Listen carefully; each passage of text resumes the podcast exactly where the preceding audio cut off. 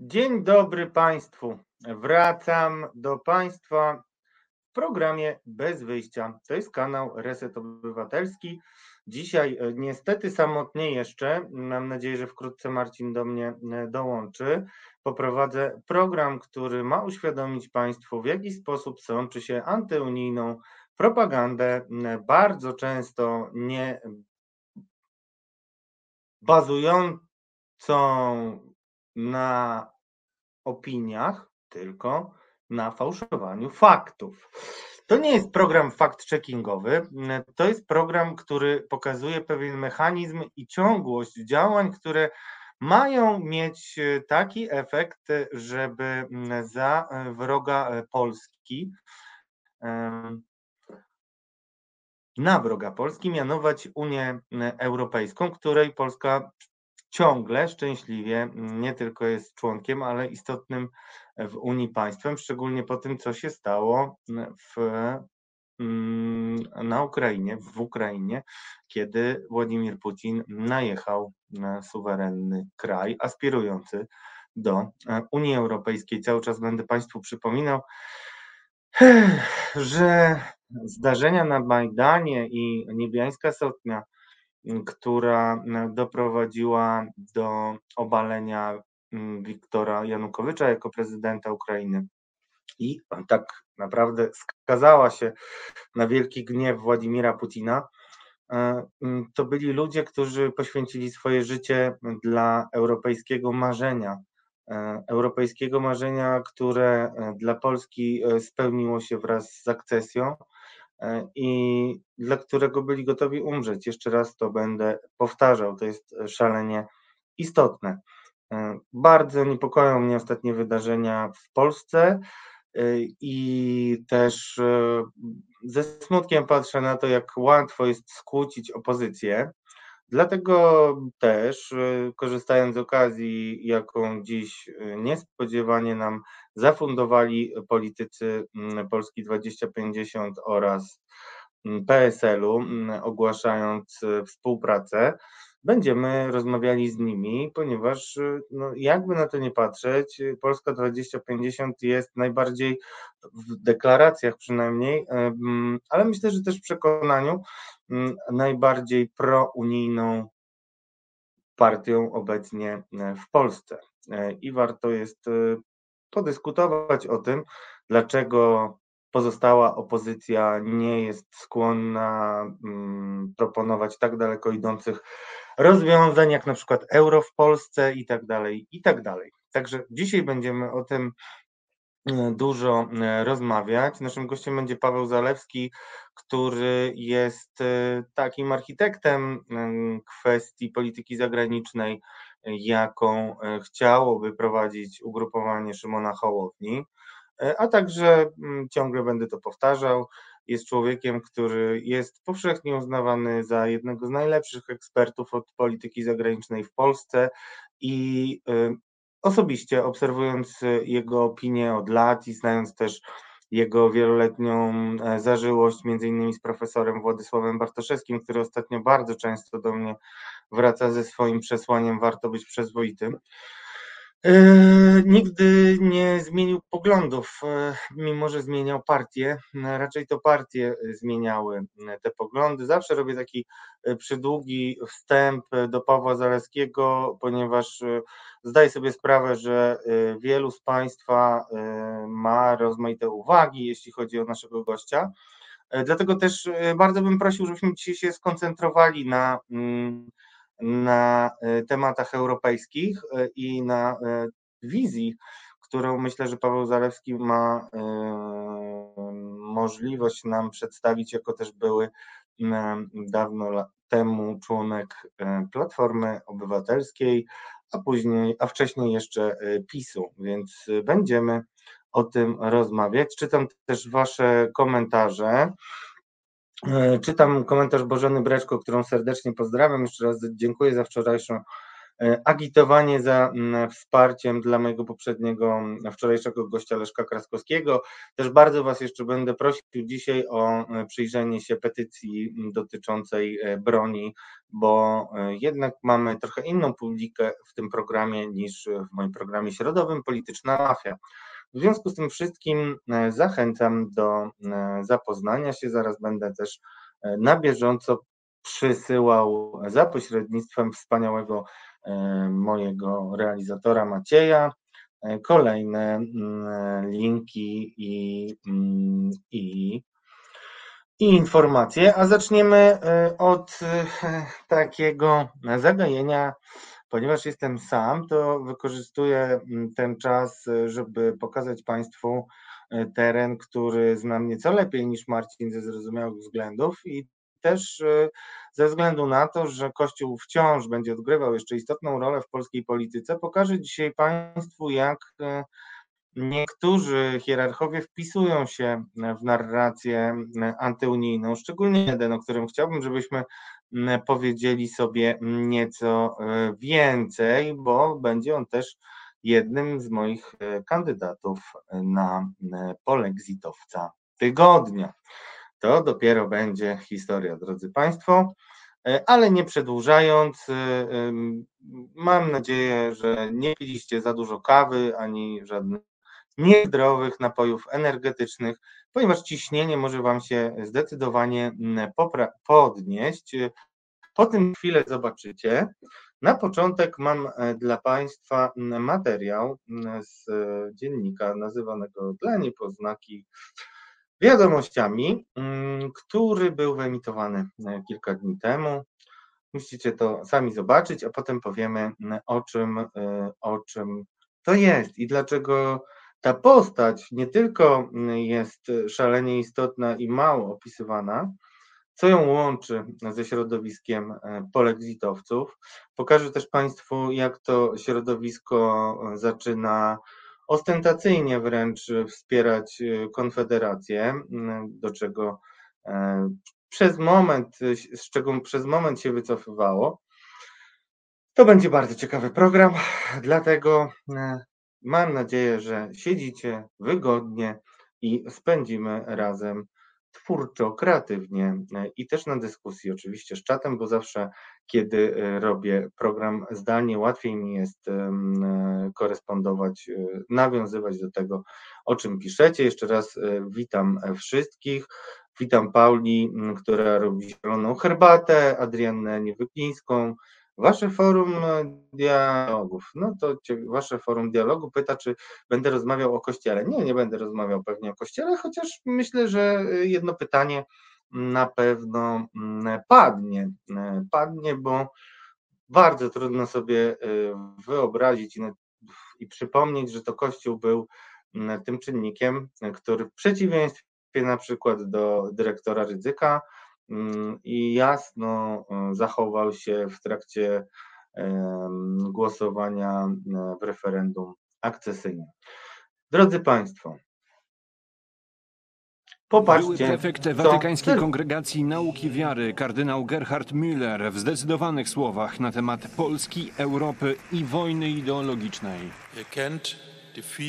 Znamy już cztery rozbiory Polski. Obecnie mamy do czynienia z próbą piątego rozbioru Polski. Nie próbuje się go dokonać za pomocą siły militarnej, ale w wyniku walki przemocy ideologicznej. Kardynał Miller mówił o tym w Warszawie przy okazji wręczenia nagród Stowarzyszenia Wydawców Katolickich Feniks 2023. Wywołał ogromne poruszenie i liczne komentarze. Kardynał Miller mówił rzecz, którą mówi też wielu Polaków, bo jakkolwiek wiara jest wartością samą w sobie, to nie jest tylko coś, co ma podpierać e, uczucia narodowe, no to w przypadku Polski e, katolicyzm jest czymś, e, co z polską kulturą jest bardzo mocno powiązane. Emerytowany prefekt Watykański Watykańskiej Kongregacji Nauki Wiary, przez lata bliski współpracownik papieża Benedykta XVI. W swoim wystąpieniu w stolicy Polski wprost nawiązał także do ataków na świętego Jana Pawła II przypominając o zamachu na papieża z Polski podczas audiencji generalnej na placu Świętego Piotra w Rzymie w 1981 roku. Zamachowiec strzelał z bliskiej odległości. Trafiony dwukrotnie, Jan Paweł II osunął się w ramiona stojącego za nim sekretarza Stanisława Dziwisza.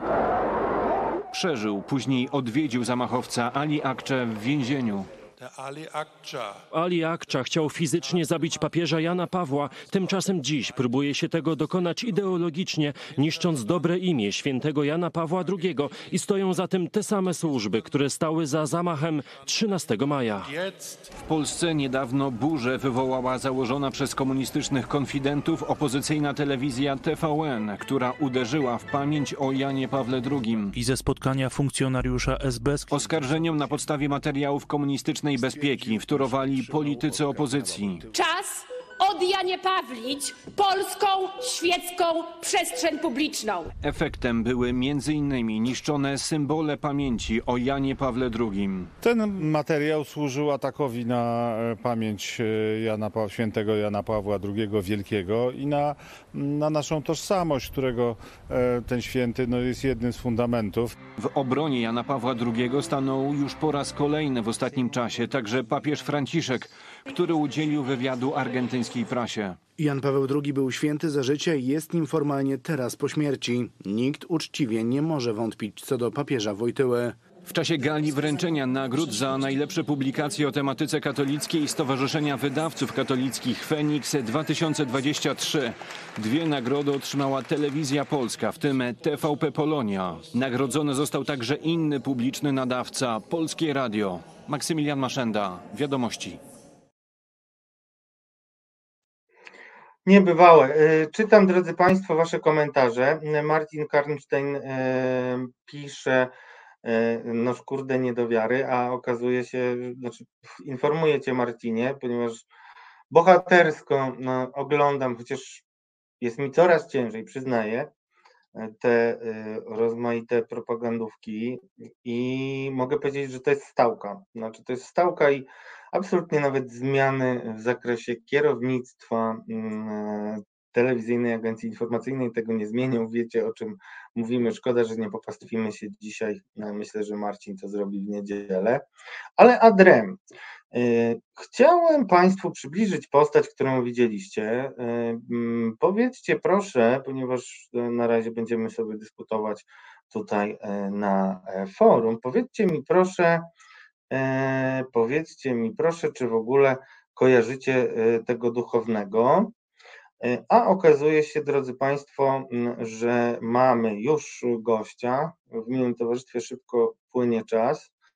Więc szykujcie się na pytania, bo jeśli pamiętacie, parę miesięcy temu już Paweł Zaleski był u nas y, w y, resecie i nie tylko zresztą możecie zadać pytanie na forum, ale możecie też zadzwonić i e, różne mm, swoje wątpliwości wyjaśnić.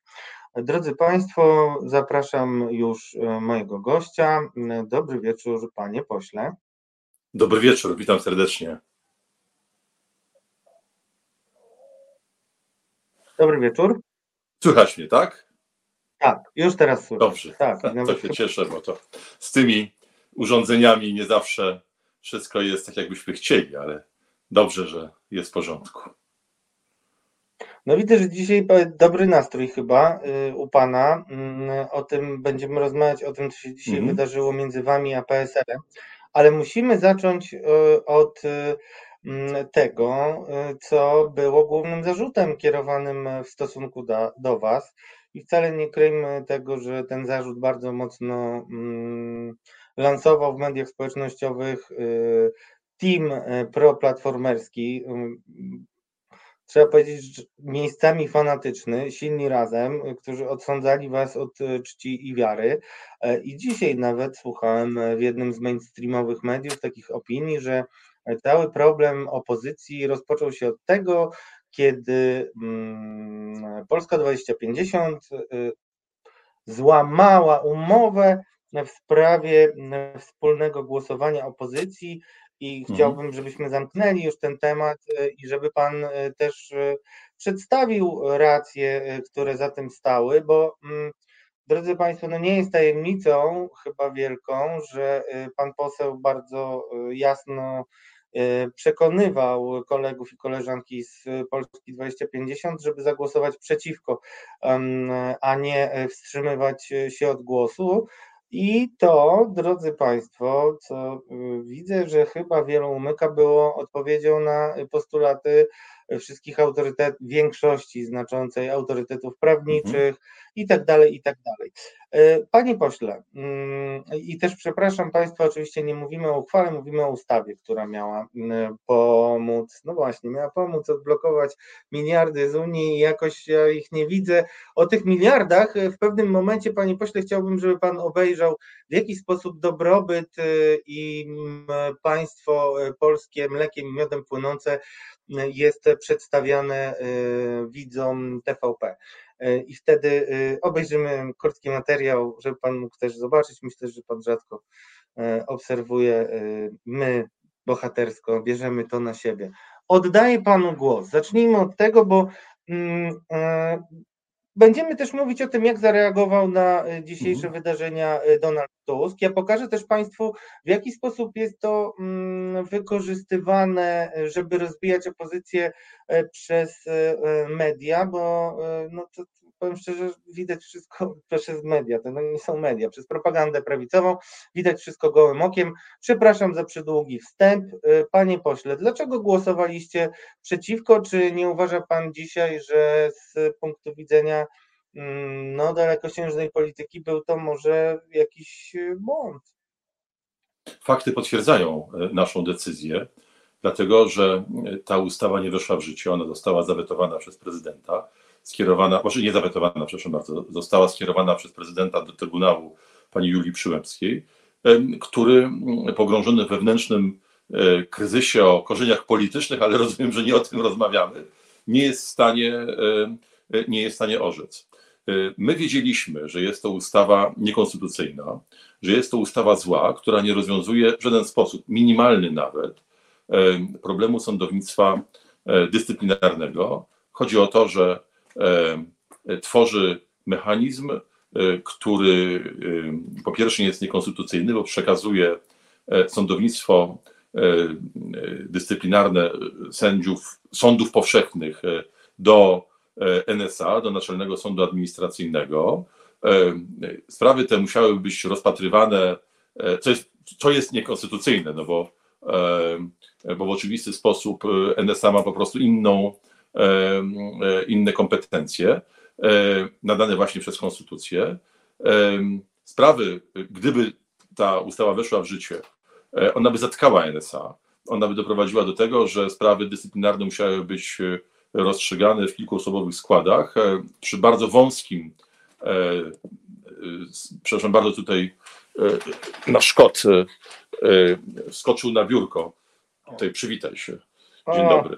Teraz już tak, możesz pobiegać.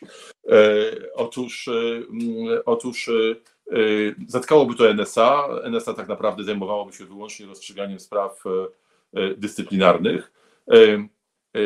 Także przez sędziów, którzy zostali powołani przez NOA KRS, a głównym zastrzeżeniem Trybunału Sprawiedliwości Unii Europejskiej, także polskich autorytetów prawnych było to, że E, sprawy dyscyplinarne nie powinny być rozstrzygane no właśnie przez e, sędziów e, neo-KRS-u. A więc sprawa jest, była absolutnie merytorycznie oczywista. Nie można głosować za, z reguły, nie można głosować jako reguły, jako zasady, nie można głosować za niekonstytucyjnymi ustawami, złymi ustawami.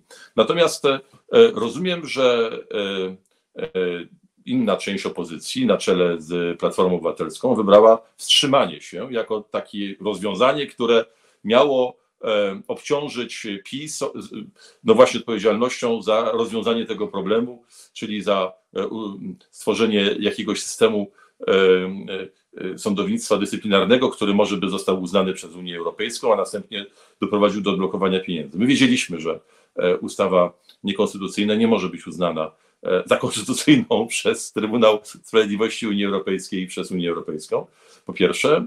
E, po drugie, e, wiedzieliśmy, że to niczego nie rozwiązuje i proponowaliśmy rozwiązanie, które wybraliśmy, rozwiązanie, które polegało na tym, żeby głosować przeciwko. I w sytuacji, która była w Sejmie już nie wchodząc w szczegóły, wiadomo było, że część ugrupowań wchodzących w skład obozu rządowego byłoby przeciwko temu rozwiązaniu, tej ustawie i że mówiąc krótko, przy naszym sprzeciwie i sprzeciwie części obozu rządowego ta ustawa by nie przeszła. Wtedy PiS musiałby przedstawić solidną, porządną ustawę, która rzeczywiście wypełnia wszystkie znamiona praworządności i powoduje, że sądownictwo dyscyplinarne nie znalazłoby się w rękach nominatów pisowskich. Tak się niestety nie stało. To był wielki błąd Platformy Obywatelskiej, którego efekty widać dzisiaj, bo powtarzam, gdyby, gdybyśmy wówczas odrzucili tę, tę ustawę, sytuacja byłaby czysta. PiS albo by nie przedstawił żadnej, ale ponieważ no jednak, jednak chciał, chciał pieniędzy, no musiałby zrobić to w sposób legalny, praworządny, zgodny z wszystkimi standardami, co głosowanie tej większej części opozycji, głównie Platformy Obywatelskiej, de facto uniemożliwiło. Więc to, że ta sprawa niczego nie rozwiązała, a wręcz przeciwnie, jeszcze skomplikowała, no jest efektem złego traktowania, czy złej decyzji głównie naszych kolegów, przede wszystkim z Platformy Obywatelskiej. My tutaj mamy absolutnie czyste sumienie i tak byśmy głosowali dzisiaj. Powtarzam, nie można głosować za niekonstytucyjnymi, nie można się wstrzymywać przy głosowaniu niekonstytucyjnych ustaw. Po to walczymy o praworządność, aby nie iść na kompromisy z konstytucją, bo z konstytucją, z konstytucją nie można chodzić na kompromisy dla jakichś celów politycznych, dla jakichś trików politycznych, a po drugie, pójście na kompromis z konstytucją zawsze się źle kończy. Dzisiaj widzimy tego efekty. Także rzeczywiście jest tak, że wówczas byliśmy bardzo mocno krytykowani za naszą decyzję. Zarzucano nam złamanie jakiegoś porozumienia, którego nie zawarliśmy. Jedyne, co zawarliśmy, to porozumienie, aby utrzymać jedność opozycji w celu doprowadzenia do tego, że ta ustawa nie będzie procedowana w takim brzmieniu, w jakim była. Na tym polegało porozumienie. No nie, nie polegało ono na tym, że będziemy się wstrzymywali przy, przy złej ustawie, kiedy ona już została poddana pod głosowanie. Tak to wyglądało i rzeczywiście ten, ta niechęć do nas ze strony różnych osób na, w mediach społecznościowych trwa do dzisiaj. Ja tego nie rozumiem, nie akceptuję. Ta agresja, która wobec nas jest wysuwana za to, że my działamy zgodnie z praworządnością, zgodnie z konstytucją, jest dla mnie całkowicie niezrozumiała. Ja po prostu nie jestem w stanie wytłumaczyć, dlaczego tak się dzieje. No, to się zastanowimy. Mogę panu tak szybko tylko sprawozdać ton dyskusji, która się toczy na forum. I no oczywiście dywagacje są na temat tego, ile możecie zdobyć procent. Znajdują się głosy, co akurat mnie cieszy, które popierają waszą decyzję o głosowaniu przeciwko, ale z drugiej strony dużo się mówi o tym, że inne były ustalenia. Chociaż no, ja słuchałem też pana byłej koleżanki Hanny Gil-Piątek, którą zresztą serdecznie pozdrawiam, która potem odeszła z Sejmu. Ja się tylko zastanawiam, bo też Czy zwracałem panu uwagę na. Polski do 2050, bo jest posłem, ale już nie jest członkiem Tak, naszego koła. tak. Tak, przepraszam. Chodzi mi o to, że mm, chciałem zwrócić uwagę, mm, że zwracano panu uwagę podczas wypowiedzi, żeby pan nie atakował Platformy Obywatelskiej. E, mm, No, zacznę od tego. Nie ma już chyba dzisiaj specjalnej nadziei na jedną listę opozycyjną. Ja zawsze miałem do niej dystans i moi widzowie na pewno to wiedzą, ale wobec tego chciałem powtórzyć zresztą za Karoliną Lewicką, y, która dzisiaj przepytywała Michała Kamińskiego, senatora PSL-u.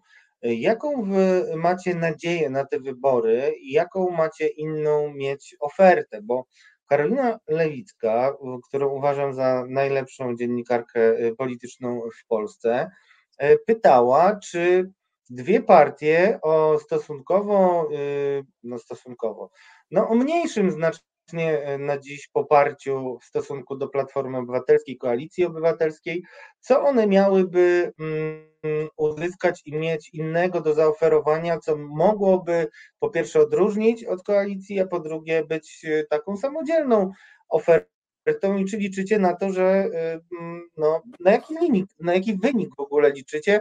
Za chwilę będę też pokazywał, jaki sondaż E, pokazywało y, do rzeczy i o tym też bym chciał za chwilę podyskutować. Mhm. Ale jeżeli pozwoli pan redaktor, to ja się odniosę do tych głosów, które pan zacytował, bo one są dla mnie bardzo ważne. Państwo e, oglądają naszą rozmowę i, i bardzo dziękuję za ten komentarz taki na żywo. E, to znaczy, że mnie atakował Platformę. Ja nie atakuję Platformy. Ja tłumaczę, jak wyglądały fakty. Jeżeli Państwo uważają, że te fakty są niekorzystne dla Platformy, no to rozumiem to, ale proszę nie zarzucać mi, że atakuję, że atakuję Platformę. Ja po prostu wiernie relacjonowałem e, tamtą sytuację. Ja mogę powiedzieć co innego. To my byliśmy atakowani przez kolegów z Platformy, jak Państwo na pewno pamiętają, e, za złamanie zobowiązań, których nie podejmowaliśmy, bo e, to było kłamstwo. To było kłamstwo. Więcej, Szymon Hołownia, i to wszyscy przyznali, E, w momencie, w którym okazało się, że ta ustawa wchodzi e, pod głosowanie w Sejmie i będzie głosowana, e, spotkał się z wszystkimi liderami partii demokratycznych, zaczynając od Donalda Tuska, i przekonywał go do tego, aby zachować się praworządnie i mądrze politycznie. Nie przekonaliśmy nikogo, ale potem to my staliśmy się E, obiektem agresji, za to, że złamaliśmy wyimaginowane e, porozumienie. No jakie porozumienie mogliśmy złamać, skoro wszyscy potwierdzali, że do takich rozmów doszło, że Szymon Hołownia rzeczywiście namawiał do tego, aby w sytuacji już głosowania na sali e, głosować przeciwko. A więc ja bym bardzo Państwa prosił o jedną rzecz, to znaczy ja wiem, że y, oglądają nas także zwolennicy Platformy. Ja mam wielki szacunek, Państwo wiecie doskonale, że 12 lat e, bardzo dobrych, e, często najlepszych lat mojego życia e, spędziłem w związku z tą formacją i mam do niej wielki szacunek. I życzę jej bardzo dobrze. Dzisiaj również, bo dzisiaj potrzebne jest zwycięstwo całej opozycji i Platforma w niej odgrywa bardzo ważną rolę. Natomiast E, no, proszę jednak o szacunek dla prawdy e, i szacunek także dla uczestników debaty publicznej, e, bo no nie może być tak, że my możemy być z agresją jednak atakowani, a z drugiej strony no nie możemy pokazywać, jak wyglądała prawda. Także, także szanując Państwa bardzo, Państwa opinie, Państwa także decyzje wyborcze, bardzo proszę jednak o, e, o równe pole e, do, do dyskusji. E, a wracając do, panie redaktorze, pańskiego pytania, ja muszę powiedzieć, że ja nie rozumiem. Znaczy, najpierw zgodzę się z tym, co pan powiedział, pani redaktor Lewickiej. Ja mam zawsze olbrzymią tremę i wielką satysfakcję, jak przychodzę do pani redaktor do, do, do studia i Y, zawsze podziwiam jej y, wielką wiedzę, przygotowanie. Y, I, I, mogę powiedzieć wyłącznie, że też uważam, że to jest jedna, jeden z najlepszych dziennikarzy w Polsce. To, to, to, to, to, to bez dyskusji. Natomiast myślę, że ta wypowiedź, którą Pan zacytował, była krzywdząca. Dlatego, że chociażby sięgnijmy do dzisiejszych badań. E, e, dzisiaj e, blok, który utworzyliśmy, zanim on został utworzony i zanim to zakomunikowaliśmy, otóż Ibris zbadał potencjał wyborczy na dziś, zanim jeszcze ten blok powstał. Otóż z tych badań, wśród zdecydowanych tych, którzy informują, że pójdą do wyborów, że wiedzą na kogo głosować, otóż wśród zdecydowanych mamy poparcie rzędu 15,4%. To można sprawdzić dzisiaj w mediach, to, to, to ta informacja jest. E, otóż e, e, istotne dla nas jest to, że to nam daje pewną premię, dlatego że zsumowane wyniki dwóch partii e, dają nam około procent mniej. Ja nie chcę dzisiaj rozmawiać o procentach, dlatego że uważam, że to jest ślepa uliczka. My idziemy do wyborów po to, żeby je wygrać. To zwycięstwo różnie jest definiowane, ale dla nas na pewno to jest zwycięstwo opozycji w taki sposób, aby ona mogła stworzyć skuteczny, sprawny rząd. I my chcemy w tym rządzie e, wziąć udział po to, aby reprezentować e, wartości i interesy naszych wyborców. To jest nasz, oczywiste, e, nasz oczywisty cel. Tak więc wolałbym, abyśmy rozmawiali, z czym idziemy do wyborów, niż o tych procentach. Ale, ale ja mam też takie wrażenie, i akurat to nie jest zarzut do pani redaktor do pani redaktor Lewickiej, ale widzę także dziennikarzy.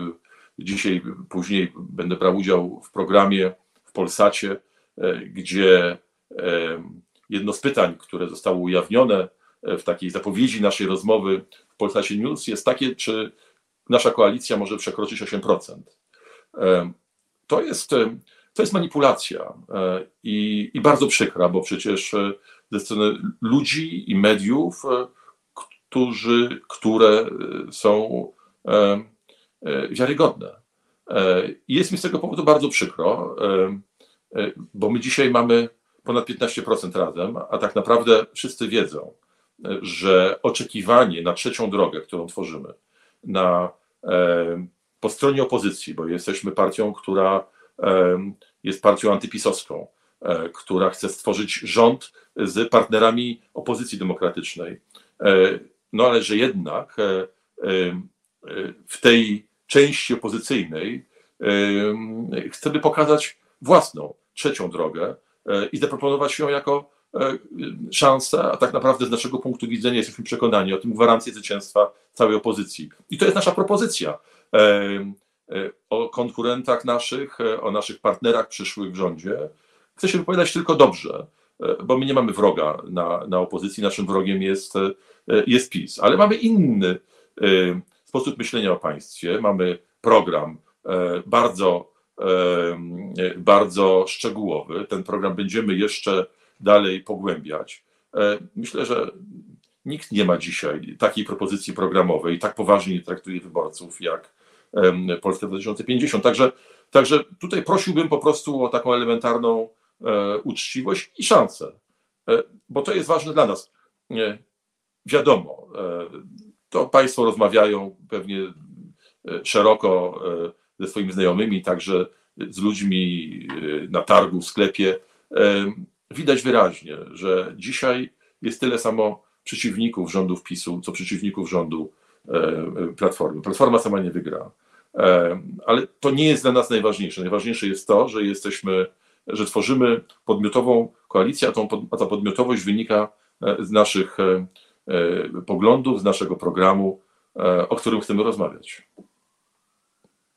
Panie pośle, mm, ja powiem szczerze, jestem dość łagodnego usposobienia i raczej szukam tych rzeczy, które ludzi powinny łączyć, więc może mm, ludzi, także na opozycji, a wydaje mi się, że takim jednak podstawowym mhm połączeniem wszystkich poza Konfederacją ugrupowań e, opozycyjnych jest e, proeuropejskość, więc mm, chciałbym też, żebyśmy teraz przyjrzeli się e, materiałowi mm, propagandowej mm, telewizji, która pokazuje Polskę pod rządami PiSu, po to, żebyśmy zastanowili się, co stanie się, jeśli jednak trzecia kadencja nadejdzie. Zobaczmy ten materiał. Pierwsze plany budowy tego kompleksu sportowego w Lubaniu powstały kilkanaście lat temu, ale prace przyspieszyły dopiero w ostatnich latach. Dziś z obiektu korzystają już uczniowie. Po pandemii słyszymy o problemach psychologiczno-pedagogicznych dzieci. Do szkół trafiło prawie 2 miliardy dodatkowych środków na wsparcie psychologiczno-pedagogiczne, ale bez takich inwestycji, w których dzieci będą mogły się bawić, wspólnie przebywać, rywalizować, uprawiać sport, nic się nie uda. Tylko w dwóch ostatnich latach powiat lubański otrzymał 130 milionów złotych na inwestycje. Infrastruktura edukacyjna jest jednym z priorytetów w całej Polsce. Fajne są klasy, boiska. Dzieci zadowolone to chyba jest najważniejsze. A to już namysłów na Opolszczyźnie i rozpoczęcie budowy nowego zespołu szkół. Za ponad 18 milionów złotych z czego? Ponad 15 milionów złotych pochodzi z Polskiego Ładu, z pieniędzy rządowych. Takich szkół powstaje więcej w Polsce.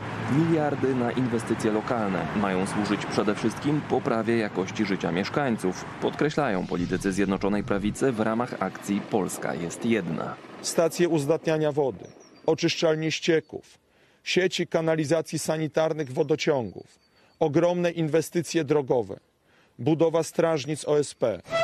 A do samorządów trafiają w ostatnich latach rekordowe kwoty. Jednym z głównych naszych celów było wyrównywanie szans na życie w Polsce lokalnej, na takie same szanse, jak są w dużych miastach. Bardzo mocno postawiliśmy na inwestycje w mniejszych miejscowościach. Tak zwana Wisłokostrada to jeden z kluczowych projektów drogowych w Rzeszowie i właśnie została dofinansowana z Rządowego Funduszu Rozwoju Dróg kwotą 30 milionów złotych. To jeden z wielu przykładów inwestycji w rozbudowę dróg. Rządowy Fundusz Rozwoju Dróg to niebagatelne przedsięwzięcie. To 3,5 miliarda złotych rocznie do 2030 roku. Po to, aby Polska była krajem nowoczesnym, którym każdy mieszkaniec, niezależnie od tego, czy mieszka w mniejszej miejscowości, czy mieszka w dużym, dobrze rozwijającym się mieście, miał odpowiednie szanse na to, aby rozwijać siebie, swoją rodzinę. Jednym ze sztandarowych projektów inwestycji w infrastrukturę drogową jest program 100 obwodnic, który już jest realizowany z budżetem sięgającym blisko 30 miliardów złotych. Karol Jałtuszewski, Wiadomości. Drodzy Państwo, zawsze zapominam, jakie są trzy wielkie mocarstwa walczące ze sobą w 1984, więc szybko sobie przypomniałem. Oceania, w której dzieje się ta wizjonerska książka Orwella, Eurazja i Wschódazja. I tam propaganda, która jest pokazana mistrzowsko przez Orwella, najpierw potrafi w poniedziałek powiedzieć, że Oceania od zawsze walczyła z Euroazją, Eurazją, a, a parę dni później, że od zawsze przecież naszym wrogiem jest Wschód Azja i nikt nawet się nie orientuje i nie pyta. I dlatego poproszę, żebyśmy jeszcze pokazali pokazali zdjęcie na portalu do rzeczy, które pojawiło się zaraz po tym, jak ogłosiliście wspólne porozumienie. Niech każdy z Was wytęży oczy, co tam co tam możecie wyczytać z twarzy poszczególnych, poszczególnych tych bohaterów. Popatrzmy, powiem szczerze, znam obsesję prawicy na temat no, pokazywania poszczególnych polityków. Zanim PiS doszedł do władzy, to mówiono, że konsekwentnie pokazuje się Jarosława od dołu, bo to jest zły kadr i tak dalej.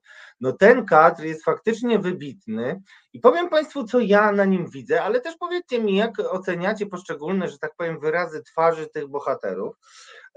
Na zdjęciu, dla tych, którzy słuchają nas w podcaście, jest Szymon Hołownia, no z miną taką, powiedzmy, mocno się zastanawiającą, ale bardziej chyba zastanawiającą się, gdzie jest, niż e, gdzie powinna Polska zmierzyć, e, zmierzać. Ja to mówię bez e, przekąsu, tylko no każdego jesteśmy w stanie tak sfotografować, a mnie na pewno.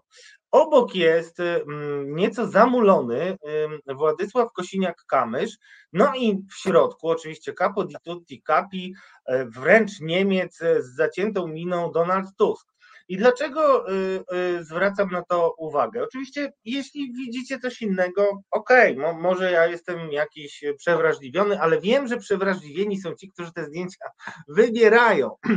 I oto jest komentarz. PSL i Polska 2050 ogłosiły wspólny start w wyborach. Tusk reaguje. Nie wiem, czy Państwo wiecie, jaka jest e, reakcja Tuska, bo można by wnioskować, że tutaj doszło do porozumienia i jest wspólny start. I dlaczego o tym mówię? Bo to jest jednak nawet jak na tępą propagandę dość wyrafinowana sugestia, o której też Państwo dyskutujecie na, na forum, resetarianki i resetarianie, czyli sugestia jest taka, że porozumienie sobie, ale tak naprawdę wszyscy gracie w drużynie Niemca Tuska. I to jest szalenie istotne, y, żeby to zrozumieć, szczególnie drodzy Państwo, że na pewno też ci, którzy no, śledzą media społecznościowe, mogli odnieść takie wrażenie, że ostatnio o Polsce 2050 i PSL-u w tych prorządowych mediach było jakby cieplej. I teraz pytanie moje jest takie. E, czy to może być wstępem do dalszych rozmów e, z Koalicją Obywatelską, Platformą Obywatelską? Jakie jest Pana e, zdanie, bo przecież wiemy, że Polska 2050 dyskutuje mm, i czy Pan widzi jakiś sens w tego typu przedstawianiu Waszego porozumienia jako takiego, no w zasadzie giermków Donalda Tuska? Na zdjęciu oczywiście. No, to oczywiście jest e, związane z propagandą e, PiSu, dla którego głównym wrogiem jest e, Donald Tusk i w związku z tym zestawienie każdego innego polityka z Donaldem Tuskiem ma spowodować, że, ten, że ta obrzydliwa, kłamliwa nienawiść, agresja ze strony mediów pisowskich rozleje się także na inne osoby. No, to, jest, to jest ewidentne. E, e, I to wszystko, co teraz powiem, nie będzie służyło temu, że chciałbym w jakiś sposób się od tego zdystansować. E, zakładam, że już też byliśmy oblewani różnego rodzaju pomyjami i, i sobie z tym poradzimy. To, to, nie jest, to nie jest temat. Natomiast my, po pierwsze, idziemy trzecią własną drogą. Ona wynika z naszego programu, z naszych przekonań z naszych wartości. E, I one są zdefiniowane. Też mam nadzieję, że chwilę o tym porozmawiamy, chociaż Pana pytania na, pytanie na razie tego nie dotyczy. Natomiast e, dzisiaj na konferencji prasowej nasi liderzy, Szymon Hołownia i Władysław Kośniak-Kamysz, powiedzieli, że ta formuła, ta koalicja jest otwarta dla wszystkich. Ja wyobrażam sobie sytuację, w której różni ludzie a może nawet różne formacje, różne formacje uznają, że ta propozycja, którą my przedstawiamy, a która powtarzam, jest otwarta, jest dobra. Po prostu. I wtedy, e, i wtedy oczywiście e, będziemy chcieli rozmawiać, będziemy chcieli współdziałać, bo, bo jeżeli ktoś uznaje ten punkt wyjścia, który my przedstawiliśmy, a tak naprawdę byliśmy jako jedyni, którzy przedstawili sześć punktów, e, sześć postulatów dla przyszłego rządu. Nikt tego do tej pory nie zrobił. No musi być jakiś punkt wyjścia do rozmowy. A więc jeżeli, e, jeżeli będą tacy, którzy to uznają, to będziemy rozmawiać po to, żeby współpracować. E, no ale tak to działa, prawda? My proponowaliśmy od bardzo dawna, do tej pory zresztą ta propozycja jest aktualna, aby zamiast e, e, koncentrować się na symbolach, które są puste, za którymi nie idzie e, żadna poważna rozmowa o tym, co razem zrobimy, kiedy będziemy współrządzili. Takim, do takich symboli jest kilka, prawda?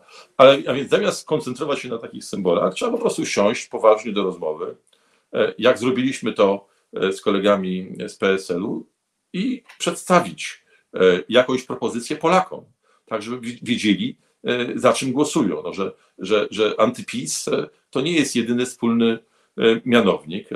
Tak naprawdę jestem przekonany, że antypis nie wygra z pisem, dlatego że w ogóle nie jest atrakcyjny. Że dla większości Polaków przywrócenie praworządności jest punktem wyjścia do rozwiązania ich problemów. Kwestia przy, przywrócenia praworządności i funkcjonowania konstytucji nie rozwiąże problemów sądów nie rozwiąże problemów e, e, polskich nauczycieli, którzy są tak e, obelżywie znieważani przez pokazywanego przez pana redaktora, a właściwie przez telewizję rządową pana, pana Czarnka, pana ministra Czarnka. I, i, I, moglibyśmy mnożyć tutaj te, te problemy, które trzeba rozwiązać.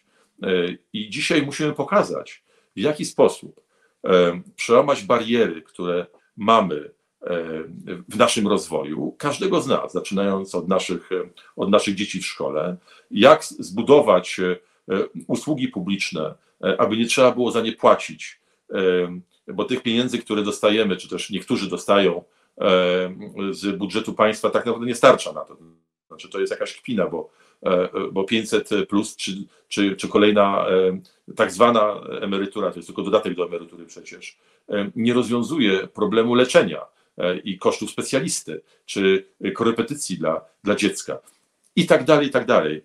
A z drugiej strony otworzymy, chodzi nam o to, aby otworzyć możliwość dla tych, którzy chcą wziąć ryzyko i otworzyć własny biznes, nawet mikrobiznes i w ten sposób przyczyniać się do, do wzrostu gospodarczego Polski. A więc, a więc my tutaj ten pro, pro, pro, program mamy, mamy propozycję, konkretny, plan polityczny, jak to zrobić. Jeżeli inni uznają, e, że e, on jest wartościowy i chcą na jego podstawie rozmawiać, no to jesteśmy otwarci. Przecież na tym polega istota, istota demokracji rozumianej przez nas. Ona musi być otwarta. No ale do tej pory y, nie słyszeliśmy żadnego zainteresowania. Ale to się zmieni, bo, bo ja jestem też przekonany, że my jesteśmy po to, aby e, tworzyć pewne standardy. E, że e, w momencie, w którym zaczęliśmy mówić o, przedstawiać pewne konkretne propozycje, rozwiązań, które są podbudowane to nie są tylko hasła, ale to są bardzo poważne analizy, diagnozy, propozycje rozwiązań, e, analizy konsekwencji tych rozwiązań, no to inni też zaczęli przedstawiać e, Polakom pewne propozycje, e, no bo antypis już wszyscy wiedzą, że nie wystarczy. Więc ja myślę, że ten dobry standard, który dzisiaj zbudowaliśmy, on będzie dobrze przyjęty. A może powstanie drugi blok opozycyjny, inny blok opozycyjny, E, przecież wiadomo, że e, bardzo wiele łączy Platformę Obywatelską i, e, i Lewicę. Myślę, że, że to też jest jakiś punkt wyjścia po to, żebyśmy się, po to, żebyśmy przekonali Polaków, po to, żebyśmy wygrali wybory i po to, żebyśmy później razem mogli przedyskutować wspólny, wspólny program rządu, a ja wolałbym, żeby to było jak najwcześniej. Panie pośle, najważniejsze chyba pytanie, które powinno i musi paść, bo wiem, że pan też musi niestety chyba zaraz kończyć. Y, Martin pyta y, o takie informacje, które też y, powtarzają się w innych pytaniach, że w waszej umowie między PSL-em a a Polską 2050 jest taki zapis, że po wyborach absolutnie nie możecie iść y, do koalicji e, z PiSu. Po pierwsze, czy może pan to potwierdzić już dziś, a po drugie, tak. jak pan do tego podchodzi jako polityk Polski 2050? Tak, oczywiście ten zapis jest jednoznaczny. Chcemy tworzyć e, koalicję z partiami demokratycznymi. Demokratycznymi. To nie jest tylko PiS, e, z którym nie chcemy tworzyć koalicji, ale to jest także Konfederacja. To są partie niedemokratyczne, z nimi nie chcemy tworzyć e, koalicji. Dzisiaj w polskim Sejmie e, partiami demokratycznymi, e, no, poza naszym blokiem oczywiście, jest Platforma Obywatelska i Lewica. No to jest oczywiste. I ja jak, jak najsilniej to potwierdzam. Tutaj nie ma żadnego zawahania, żadnej wątpliwości. No, jeśli, ja, jeśli chodzi o PSL, to mam wątpliwości, chociaż te wątpliwości bazują na, na, na, na informacjach sprzed jeszcze waszego porozumienia. Ale no i w takim razie ostatnie pytanie, bo mm, mimo wszystko nie przy... Po pierwsze była też dyskusja i jest na naszym czacie odnośnie tego, co to jest ta trzecia droga. Ona się kojarzy mhm. Mm, niespecjalnie, y, niespecjalnie skutecznie na pewno, a pozytywnie, negatywnie Dlaczego? można dyskutować. E, dlatego, że e, no to Grzegorz Dalewski dokładnie pisze tak. E, trzecią drogę poznaliśmy we wczesnej fazie transformacji, to znaczy propozycję zahamowania impetu przemian. Na mhm. szczęście, mimo bardzo trudnych wyborów, ówcześni politycy zadecydowali inaczej, podkwilibyśmy w dołkach startowych do dzisiaj.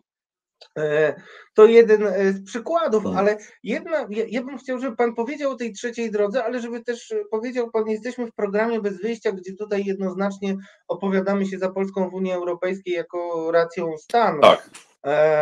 I Hołownia jest bardzo daleko idący w swoich propozycjach, więc chciałbym E, no nie kryję, trochę rzucam panu koło ratunkowe, y, bo, y, bo chcę przede wszystkim promować te wątki z poszczególnych partii politycznych, które dotyczą Unii Europejskiej i wizji tego, jak Polska ma po pierwsze odbudować swoją pozycję, co nie będzie łatwe, y, a po drugie no, do, do, dostąpić do wszystkich y, atrybutów, z których y, zrezygnował PiS. I nie chodzi wcale tylko o miliardy, ale chodzi też o prokuraturę europejską, do której e, PiS nie przystąpił, co jest szalenie istotne. Dzisiaj będziemy też rozmawiać o NCBR-ze chwilę i o Agencji Badań Medycznych. Tam też są gdzieś środki e, unijne, e, które no, są bardzo podobnie prywatyzowane jak na Węgrzech. Krótko podsumowując, trzecia droga i czy ta trzecia, czym jest ta trzecia droga, czy to jest dobry pomysł i, i e, jak w tej trzeciej drodze, gdybyśmy uznali ją za melodię, e, narrację polityczną, e, jakie miejsce tam kwestie europejskie mają i jak mają zagrać? Trzecia droga zawsze określana jest kontekstowo. Dzisiaj to jest to, że naszym wrogiem, przeciwnikiem jest, e, e, jest PiS, ale e, nie idziemy drogą platformy.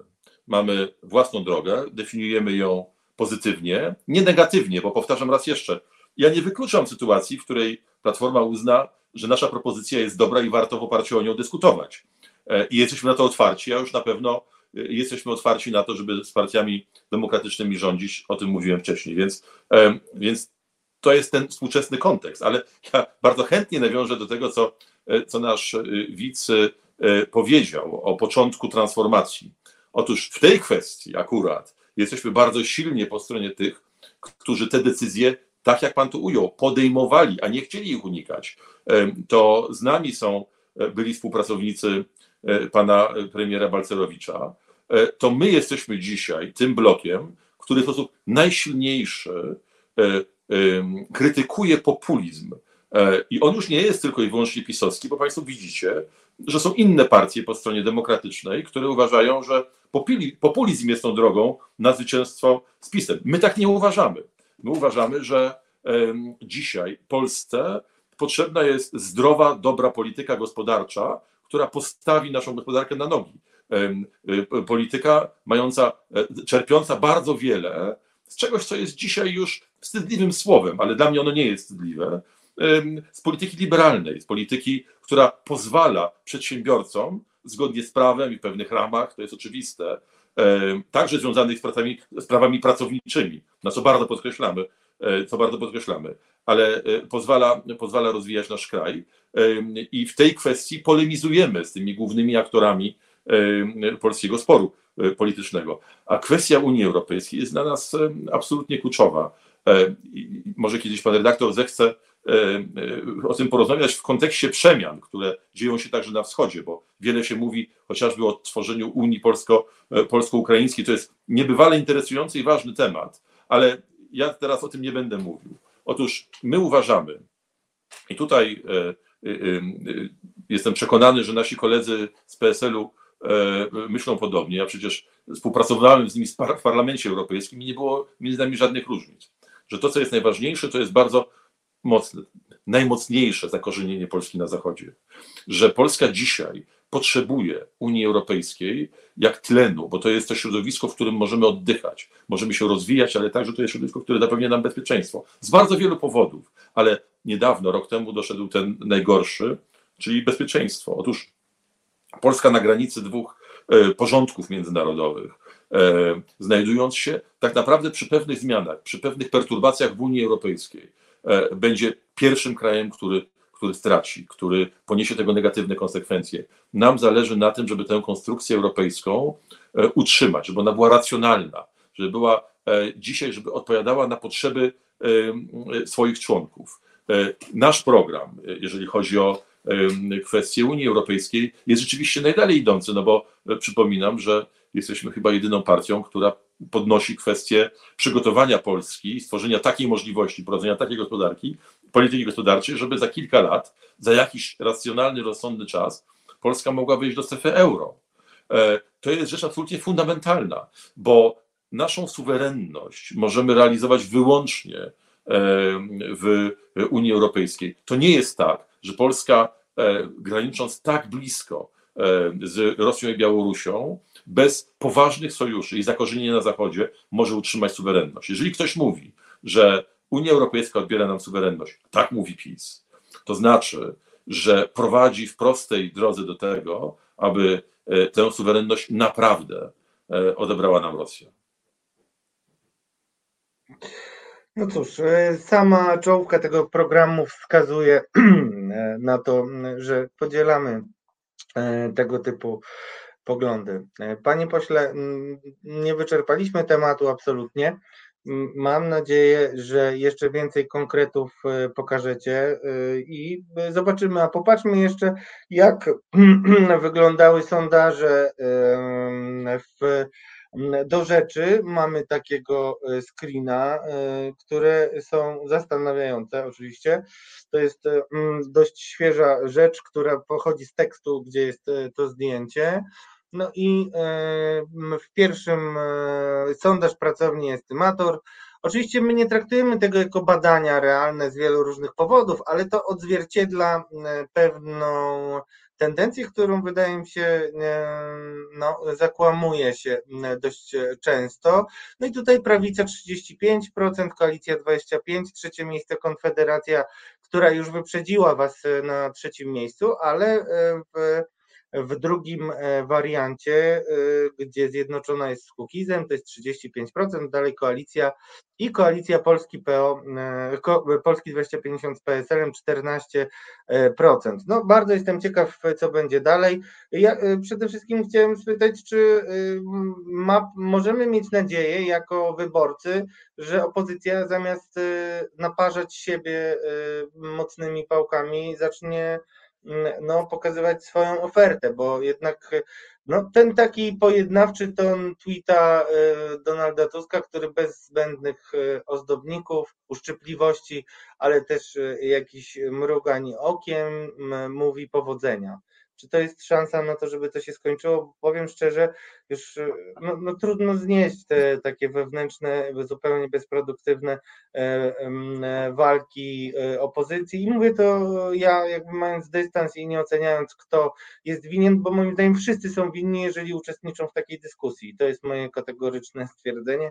Panie redaktorze, Panie ja uczestniczę w takiej dyskusji wyłącznie wówczas, kiedy jestem pytany przez dziennikarzy. Także przyznam się, że nie nie czuję tej odpowiedzialności na moich barkach. E, a niestety ostatnio, e, i pan redaktor e, poruszył tę kwestię na samym końcu, ale, ale przecież ja bardzo wiele wywiadów zaczynałem, czy też ze mną zaczynano wywiady od tego pytania.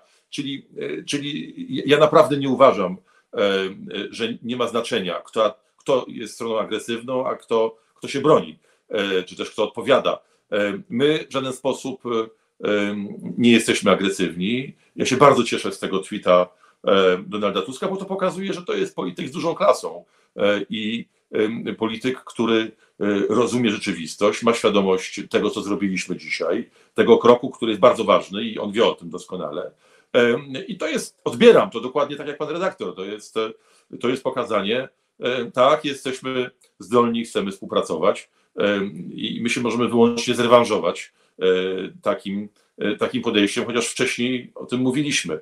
E, ja bym bardzo chciał, abyśmy rozmawiali o poważnych kwestiach, o tym, co przyszły rząd ma zrobić, w tym gronie tych partii, które mam nadzieję, jestem, znaczy jestem pewien, że, że, że wygramy, bo naprawdę, proszę Państwa, ja mam świadomość, że dzisiaj Polacy pytani o to, kto wygra, mówią w 51%, no trochę powyżej 50% wygra PiS, ale to nieprawda.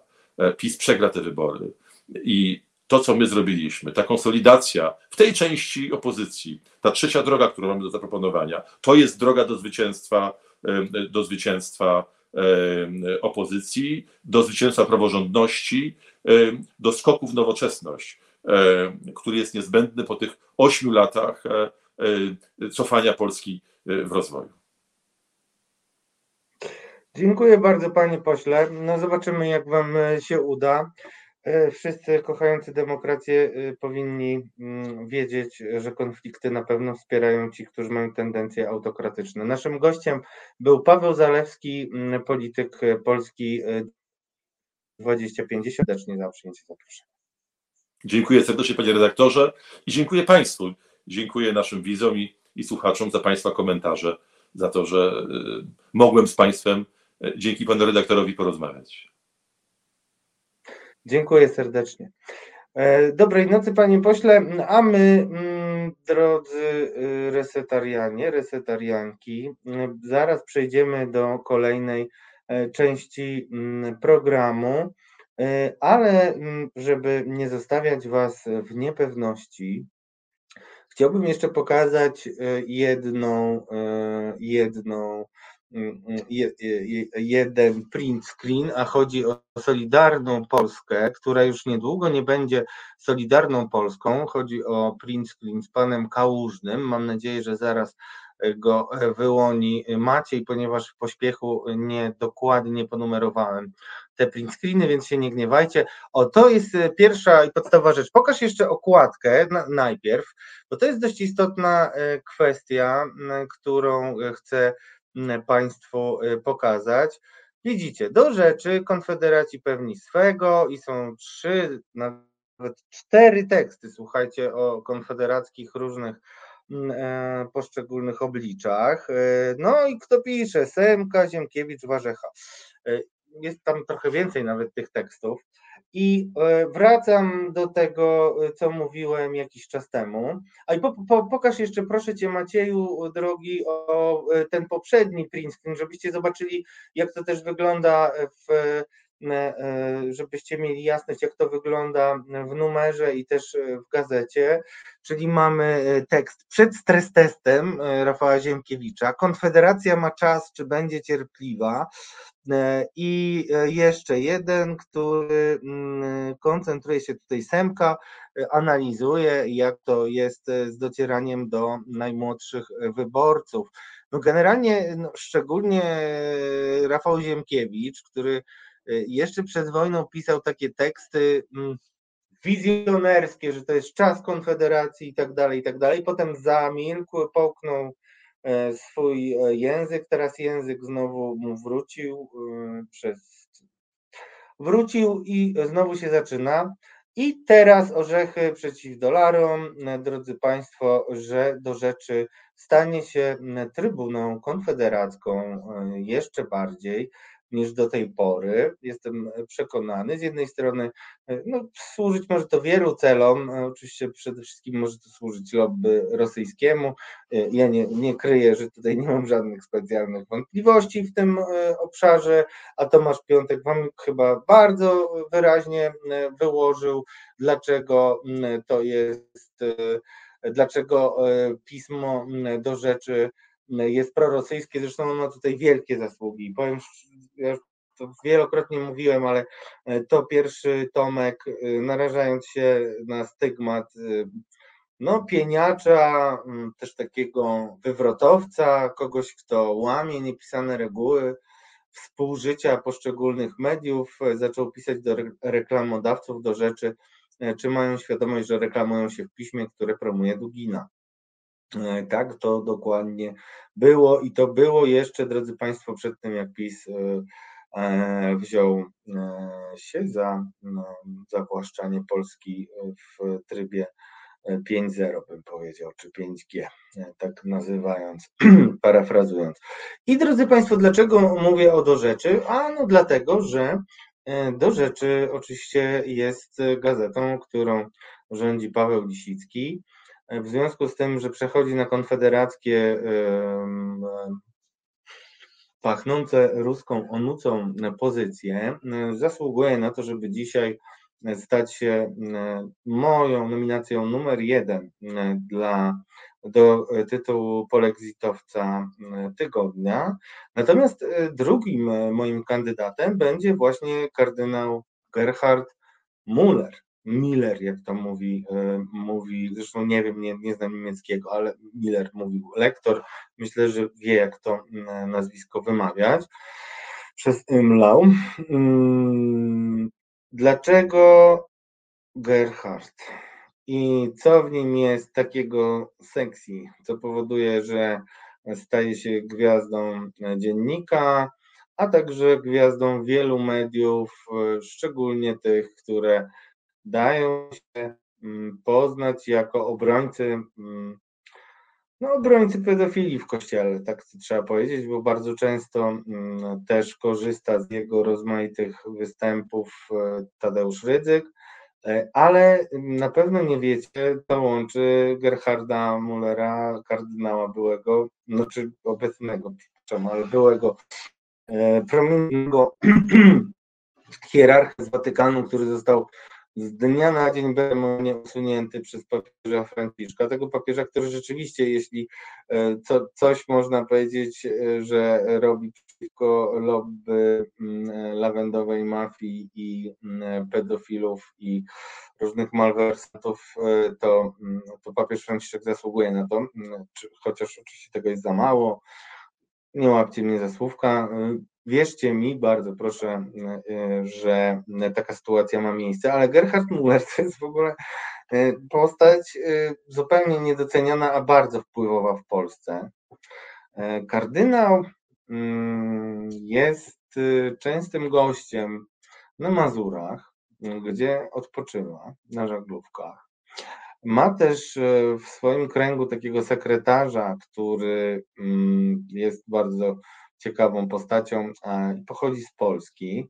No i generalnie raczej jest y, wiązany z przeciwnikami y, papieża Franciszka i jakoś go bardzo, bardzo ciągnie do polskiej prawicy, gdzie potrafi nawet wpływać na rozstrzygnięcia na szczytach spółek Skarbu Państwa, bo tenże właśnie kardynał, tenże właśnie kardynał między innymi ratował ludzi związanych akurat z Solidarną Polską, którzy rządzili największymi polskimi przedsiębiorstwami. Swego czasu taki list, y, który przedstawił prezes z zagrożoną pozycją, publikował Newsweek. Ja wiem dużo więcej na ten temat i żałuję, że nie mam środków na przykład Tomasza Sekielskiego, bo uważam, że film o kardynale mógłby być znany w, całym, w całej Europie przynajmniej.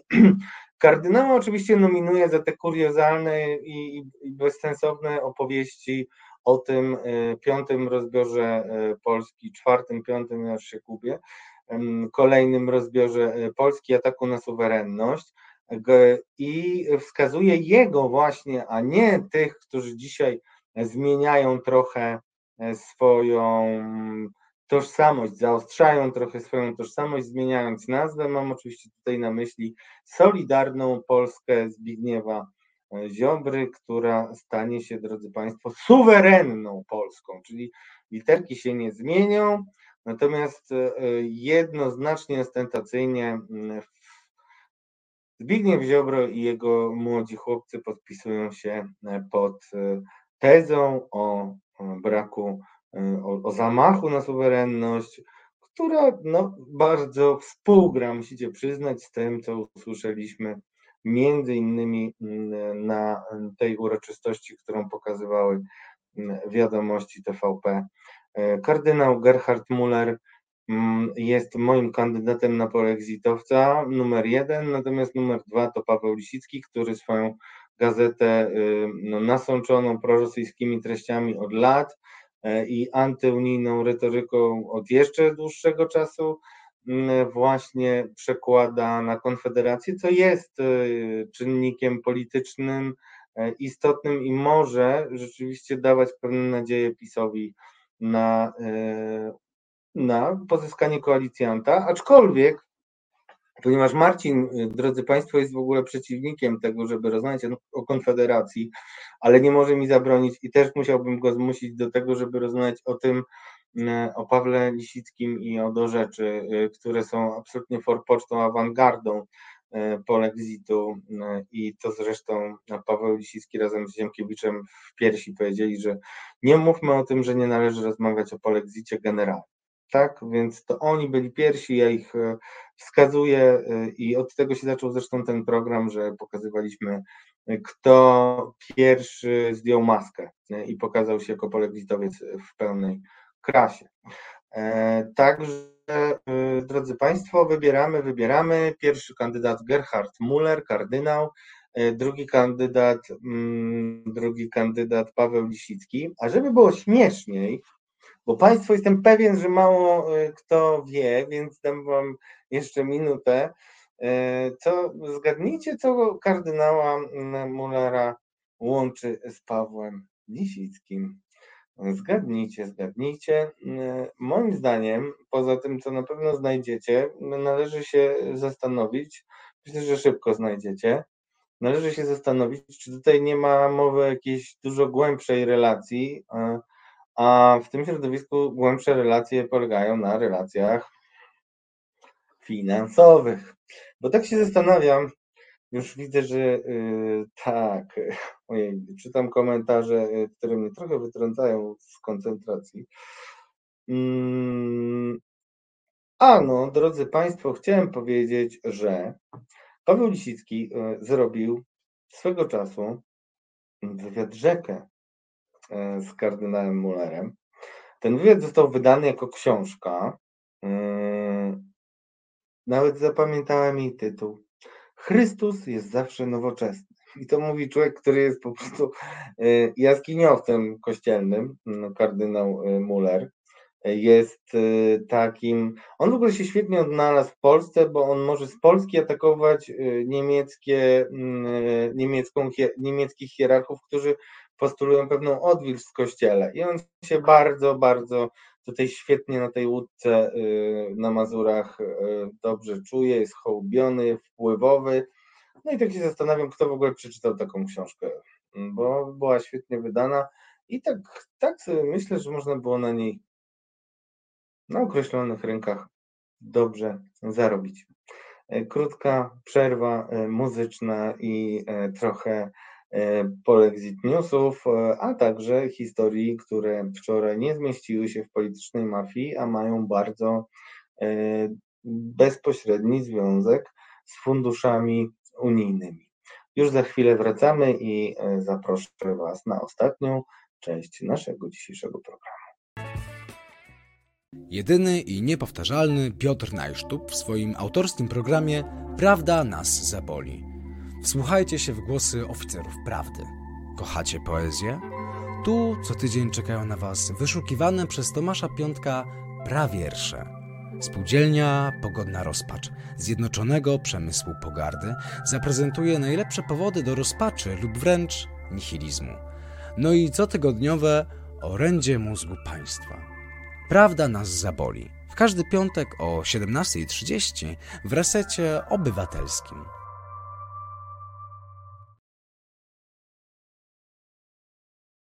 No cóż, jak widzicie, lampka zniknęła. E, wszystko dla Was, kochani.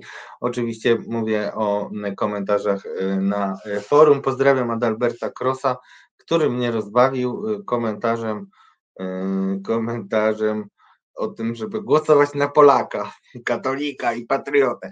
No w ogóle to jest dość zabawne, musicie przyznać, że, że oni się mm, modlą do Niemca, no nie?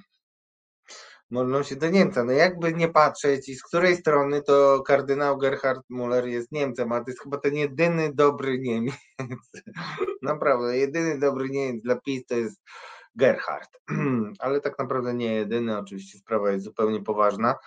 Y, bardzo żałuję, że w Polsce y, mamy taką biedę, jeśli chodzi o fundusze na większe śledztwa, bo skoro nie udało mi się nawet zebrać na Magdalenę Ogórek, to E, no to tym bardziej chyba kardynał jednak byłby mniej sexy, e, chociaż seksu też by było trochę pewnie w tej opowieści, no nawet więcej niż wielu się z Państwa wydaje. No nie wiem, czy to był dobry pomysł z tą mm, lampką. Muszę z tym jakoś żyć. Mm, drodzy Państwo, mm, przejdźmy do zapowiedzianego wczoraj, bo wiem, że też niektórzy z Państwa oglądali polityczną mafię mm, tematu, bo chciałbym się podzielić z Państwem e, tym e, odkryciem, które dokonaliśmy razem e, z Mariuszem Gierszewskim. Odkrycie to raport NIK-u, który, drodzy Państwo, dotyczy Agencji Badań Medycznych I zanim powiem Wam trochę o, o Agencji Badań Medycznych, to chciałbym Wam pokazać film, który absolutnie mnie rozbroił.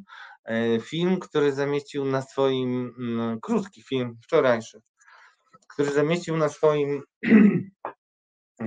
Twitterze Dariusz Joński. I to jest film, który pokazuje taką tajemniczą spółkę NCBR-u.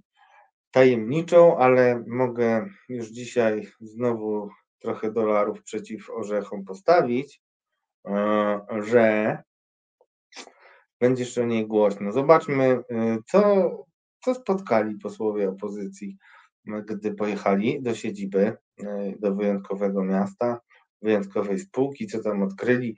Naprawdę to będą jakieś trzy minuty, które warto skupieniu wysłuchać, popatrzeć.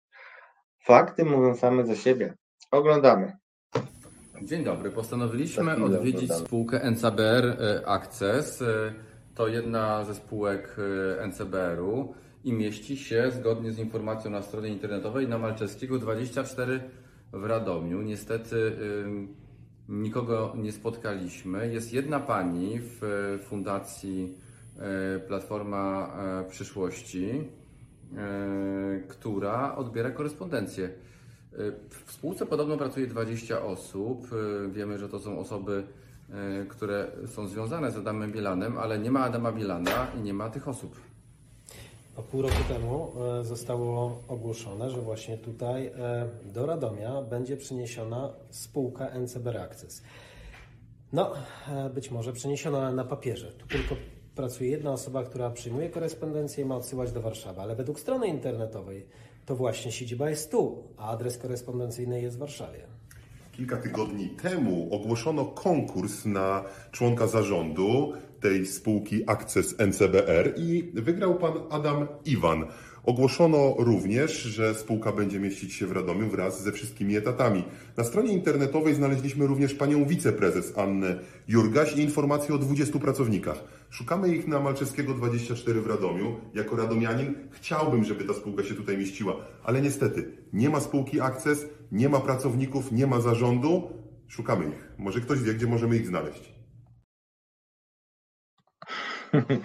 No powiem szczerze, nie wiem, no, nie ma w tym nic śmiesznego, a mnie jednak bawi. Bawi mnie forma, ale też chciałem zwrócić uwagę wszystkim malkontentom, że pojawił się tam jakiś trzeci pan, który też chyba jest politykiem Platformy i wydaje mi się, że to jest generalnie niegłupi pomysł, żeby angażować kolejne osoby, a nie tylko grać na siebie. I to nie jest przytyk do, do akurat tej dwójki, która zresztą musicie przyznać, że nie ma takiej drugiej dwójki w ogóle w historii polskiej polityki. Dwóch polityków, którzy tak ręka w rękę poświęcili się jakiemuś jednemu projektowi, są komplementarni. To jest to jest zastanawiające, że tak długo trzeba było czekać i na takie czasy, żeby do czegoś takiego doszło. Pokazałem Wam to, bo sprawa dotyczy, sprawa, którą opisywaliśmy z Mariuszem, dotyczy przede wszystkim dotyczy przede wszystkim samej Agencji Badań Medycznych, która jest między innymi przez posła Michała Szczerbę nazywana takim małym NCBIR-em. A drodzy Państwo, to, co ciekawe, chciałbym, żebyśmy ustalili pewne fakty. NCBIR był powołany jeszcze przed PiSem, ale to, co PiS tam zrobił, to jest rzadki przykład pazerności i fasadowych procedur. I też takiej bym powiedział ostentacji, bo przypomnę tylko tym, którzy zapomnieli, że w, po pierwsze Łukasz Szumowski nadzorował, choć nie stale, Narodowe Centrum Badań i Rozwoju. Nadzorował wtedy, kiedy innego wiceministra, który był formalnie do tego przypisany, to nie było i wtedy on mógł różne rzeczy robić. Przede wszystkim mieć wgląd w dokumenty, a dokumenty, które są składane przez poszczególne firmy startupowe przede wszystkim, są łakomym kąskiem te informacje. Mówię o tym na przykład dlatego, że Państwo nie wiecie, a ja chcę pokazać, że pewne procesy i patologie zaczęły się wcześniej. Swego czasu w Super Expressie, nie w, o jest, nieważne, nie w Super Expressie, w dzienniku Fakt opisałem, jak Łukasz Szumowski koresponduje w sprawach ministerstwa przez prywatną skrzynkę. I to były takie korespondencje niby półformalne, trochę przypominające moim zdaniem mm, poufną rozmowę. Kto wie, może poufna rozmowa, czyli te maile wykradzione ze skrzynki Dworczyka, a pewnie nie tylko ze skrzynki Dworczyka, mm, się pojawią, być może tam Szumowski też się pojawi, bo ten serwis, który gra w dziwną grę, często e, zaczepia informacje e, e, zaczepia informacje. Czwarta jest na moim budziku, pyta się Noe, ale dopiero go odnalazłem y, walcząc z lampką. Proszę mnie nie wybijać z rytmu, drodzy moi, bo bardzo się skupiam, żeby pokazać Wam pewną relację przyczynowo-skutkową. Łukasz Szumowski, który dzisiaj jest już niby poza polityką, najpierw nadzorował NCBIR i tam wtedy jego e, brat nie tylko był ekspertem, który oceniał niektóre projekty, ale był też beneficjentem e, starającym się e, o pieniądze. E, między innymi pojawiła się tam taka spółka Onco R&D i to były projekty dotyczące medycyny. Mm, I tak jakoś się złożyło, że kiedy odszedł Łukasz Mowski z Ministerstwa Nauki i Szkolnictwa Wyższego, bo to ono miało nadzór nad NCBIR-em wcześniej, to znalazł się na fotelu dużo istotniejszym, czyli fotelu ministra zdrowia i tam sobie właśnie wymyślił, żeby stworzyć mini NCBIR medyczny e, i e, mówię o tym z jednego powodu. Po pierwsze, NCBIR to jest e, struktura, która powstała po to, by dystrybuować środki unijne. To jest dość istotne. Ta spółka na przykład, która niby istnieje, ma korzystać potem z różnych projektów, które były przez NCBIR finansowane e, i dalej e, je rozwijać, komercjalizować i tak dalej. Mm, no jak widać, nie bardzo chyba są na tym skoncentrowani, raczej się koncentrują na tym, jak pieniądze na swoje projekty otrzymać. Czyli mamy taką sytuację, Łukasz Szumowski ma NCBIR, tam wtedy jego brat na pewno bardzo aktywnie e, pozyskuje środki. E, później mamy Agencję Badań e, Medycznych. O Agencji Badań Medycznych mówię, mimo że ona już nie jest ze środków europejskich, ale na podstawie lektury raportu NIK-u ustaliłem nowe fakty, które wskazują że rodzina Szumowskich świetnie się ustawiła także w tej nowo powołanej, bo to jest istotnie, e, istotne, nowo powołanej instytucji. Agencja Badań Medycznych to jest twór mm, e, Łukasza Szumowskiego, takiego wymarzone dziecko, które zostało po nim, które kosztuje nas przede wszystkim no w latach 2019-2022 49 milionów i cały czas rosną. E, i same koszty, mówię, mówimy o kosztach funkcjonowania, bo dysponują oni olbrzymimi pieniędzmi, bo to jest 300 naszej składki zdrowotnej, czyli tych pieniędzy, które powinny iść na leczenie polskich obywateli. A my wydajemy je na rozmaite badania, nie chcę tego rozwijać, badania E, medyczne, które między innymi prowadzą polskie uczelnie, ale także mogą w nich e, partycypować, czy mogą to być wspólne badania z koncernami farmaceutycznymi. Nie chcę otwierać tego wątku. Pieniądze są olbrzymie, a przy tego typu skomplikowanych e, projektach, no taki laik, ani ja, ani nikt pewnie na tym forum nie jest w stanie tego racjonalnie ocenić. No i co w związku z tym warto jest przytoczyć y, y, też y, fragment, fragment z raportu dotyczącego Agencji Badań Medycznych.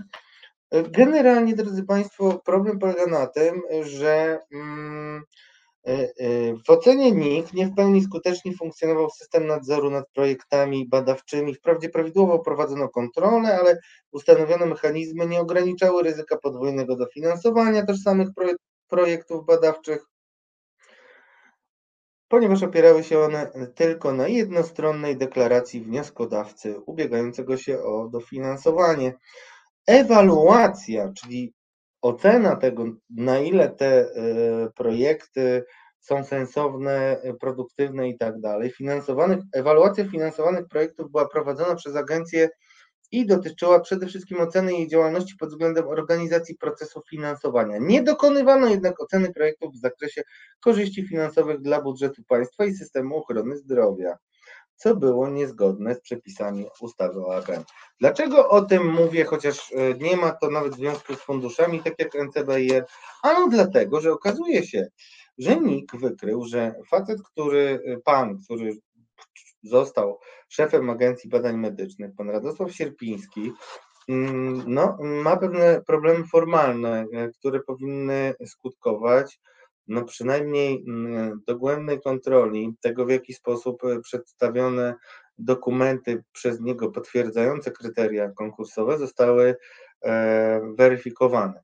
Ponieważ NIK ma zastrzeżenia co do okresu pracy mm, jego w jednej ze spółek, na kierowniczym stanowisku. E, a dlaczego to jest tak ważne? No bo e, NIK e, wskazuje, że żeby objąć, tą, objąć ten, tę funkcję, trzeba było mieć bodajże trzyletnie, teraz nie pamiętam, doświadczenie. No i brakowało panu Radosławowi trochę w swojej działalności. No i nagle się okazało, że przedstawił taki dokument, który wystawiła jedna z firm, dokument E, który ma pokazywać, tam jest bodajże sześć punktów jego mm, obowiązków i działalności w jednej ze spółek. I słuchajcie, drodzy Państwo, co za, co za zbieg okoliczności. Te spółki, mm, których nazw teraz nie będę wymieniał, ale mm, swego, już wkrótce pewnie o nich przeczytacie, te spółki to są te same spółki, które występowały przy tych projektach y, bardzo tajemniczych, y, które mm, przedkładano w NCBIR, między innymi za pośrednictwem Marcina, Marcina Szumowskiego. Co więcej, te same spółki łączy jeszcze jedna osoba z rodziną, y, czyli żona ministra Szumowskiego, na którą przepisał cały majątek. Nadążacie, drodzy Państwo. Czyli mamy tutaj znowu taki familijny trochę um, układzik, e, który z projektów NCBIR-owskich okazuje się, że e, przeszedł na projekty Agencji Badań Medycznych. I dlaczego o tym mówię? Dlatego, drodzy Państwo, o tym mówię, że w programie Polityczna Mafia e, zacząłem od pokazywania układów mafijnych w państwie polskim, które wcześniej opisywano w państwie węgierskim. I tam właśnie jeden z działaczy mówił o politycznej e, rodzinie. Politycznej rodzinie, e, która się pasie tymi pieniędzmi, między innymi z funduszy unijnych. I tak jak kiedyś tutaj też na naszej antenie mówił poseł Dariusz Joński, E, te fundusze unijne, e, które trafiają do NCBR-u, jeżeli by były zawłaszczone, to jest to niestety pole do e, kolejnych sankcji na Polskę. Sankcji wynikających z między innymi zasady pieniądze za praworządność. Są to bardzo istotne kwestie i bardzo niebezpieczne dla PiSu, chociaż nie w perspektywie tych wyborów, ale bardzo niebezpieczne też dla Polski, jeżeli PiS dalej będzie kontynuował swoje rządy. Także jak widzicie, po pierwsze układy y, rodzinnej, rodzinno-familijne y, o posmaku mafii y, dotyczą nie tylko funduszy unijnych, ale nie tylko funduszy polskich, ale też funduszy unijnych, bo ten schemat się powtarza. Mam nadzieję, że niedługo Wam będę mógł strzałkami nawet to rozrysować, bo nad tym obecnie pracuję. Ale to też pokazuje, y, jak y, sobie PiS wyobraża przyszłość. Cały czas konsekwentnie będę mówił, że dopóki Jarosław Kaczyński ma jeszcze na tyle siły, żeby powiedzieć y, coś nawet najbardziej absurdalnego i siłą swojej aparycji, nie wiem, charyzmy zmusić swoich podwładnych do wykonania zadania, to naprawdę nie jest to dla niego, nie jest to coś dla mnie niewyobrażającego, że kieruje ustawę do Sejmu, przegłosowuje i jesteśmy poza Unią Europejską. Możemy na 48 minut 48 minut, może nie, w 48 godzin mieć zakończony ten proces. Żadnego nie potrzebujemy referendum ani nic takiego. To jest oręż, który po prostu leży sobie w sejfie i ja będę na pewno pytał polityków opozycji, jak oni sobie wyobrażają bezpiecznik, który mógłby na przyszłość, kiedy, bo każda władza przeminie, kiedy PiS przeminie,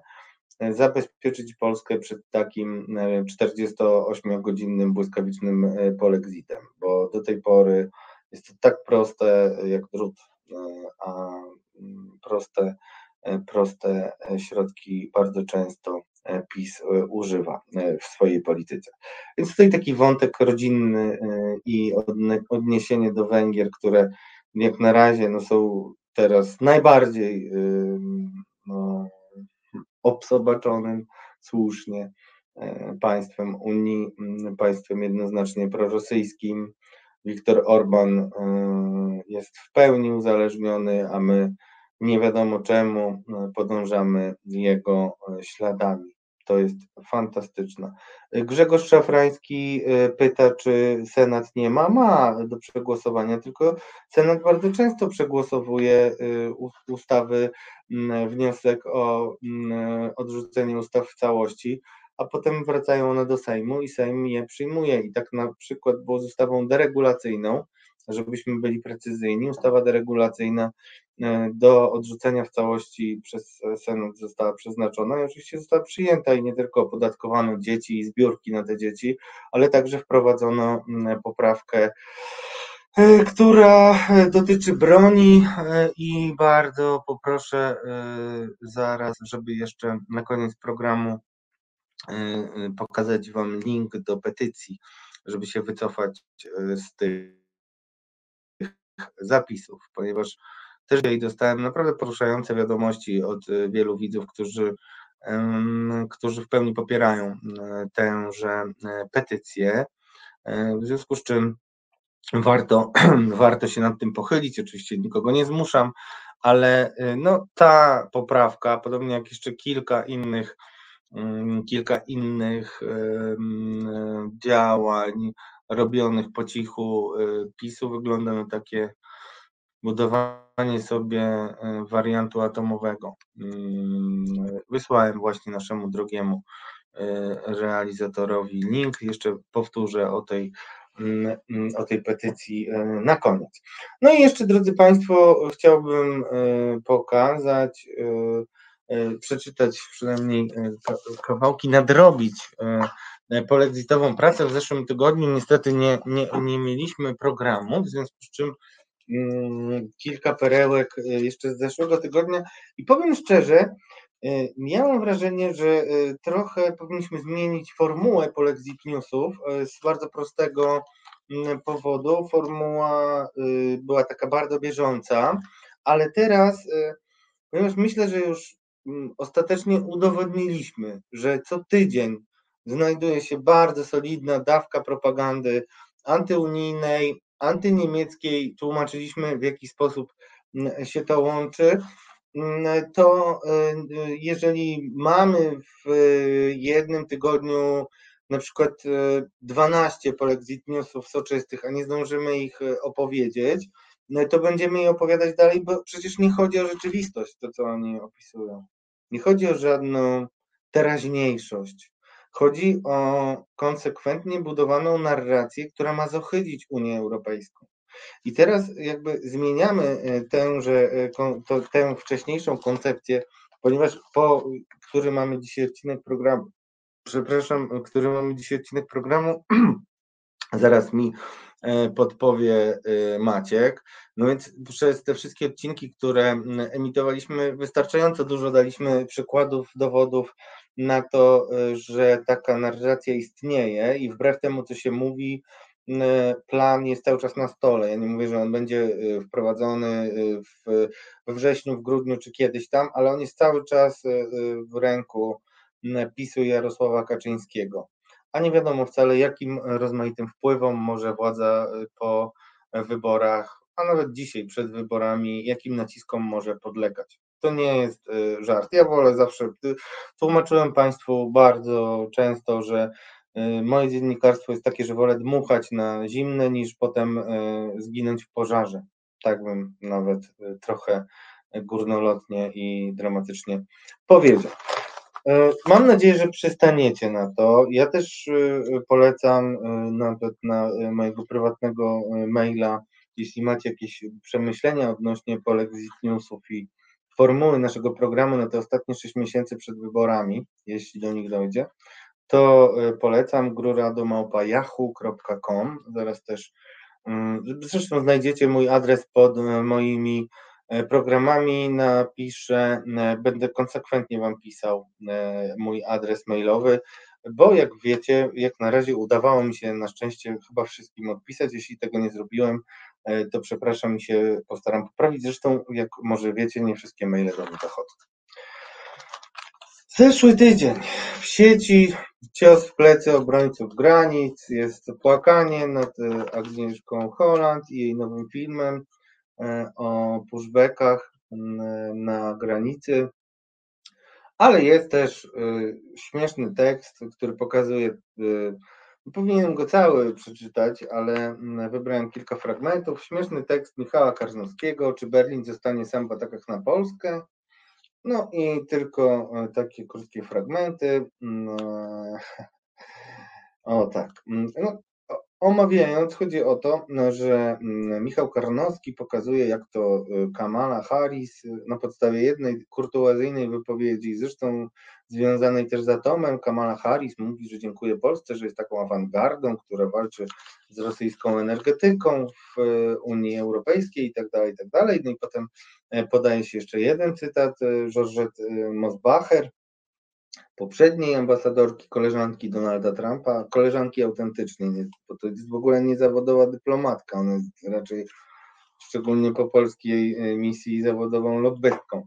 E, I, I do znudzenia, e, żeby nie powiedzieć gorzej, jest wałkowany cytat. Unia Europejska niezwykle nieszczęśliwie padła ofiarą dezinformacji, fali fake newsów i propagandy ze strony Rosji. Ta dyskusja która toczy się w Unii Europejskiej odnośnie do Polski i praworządności jest zwyczajnie niesprawiedliwa.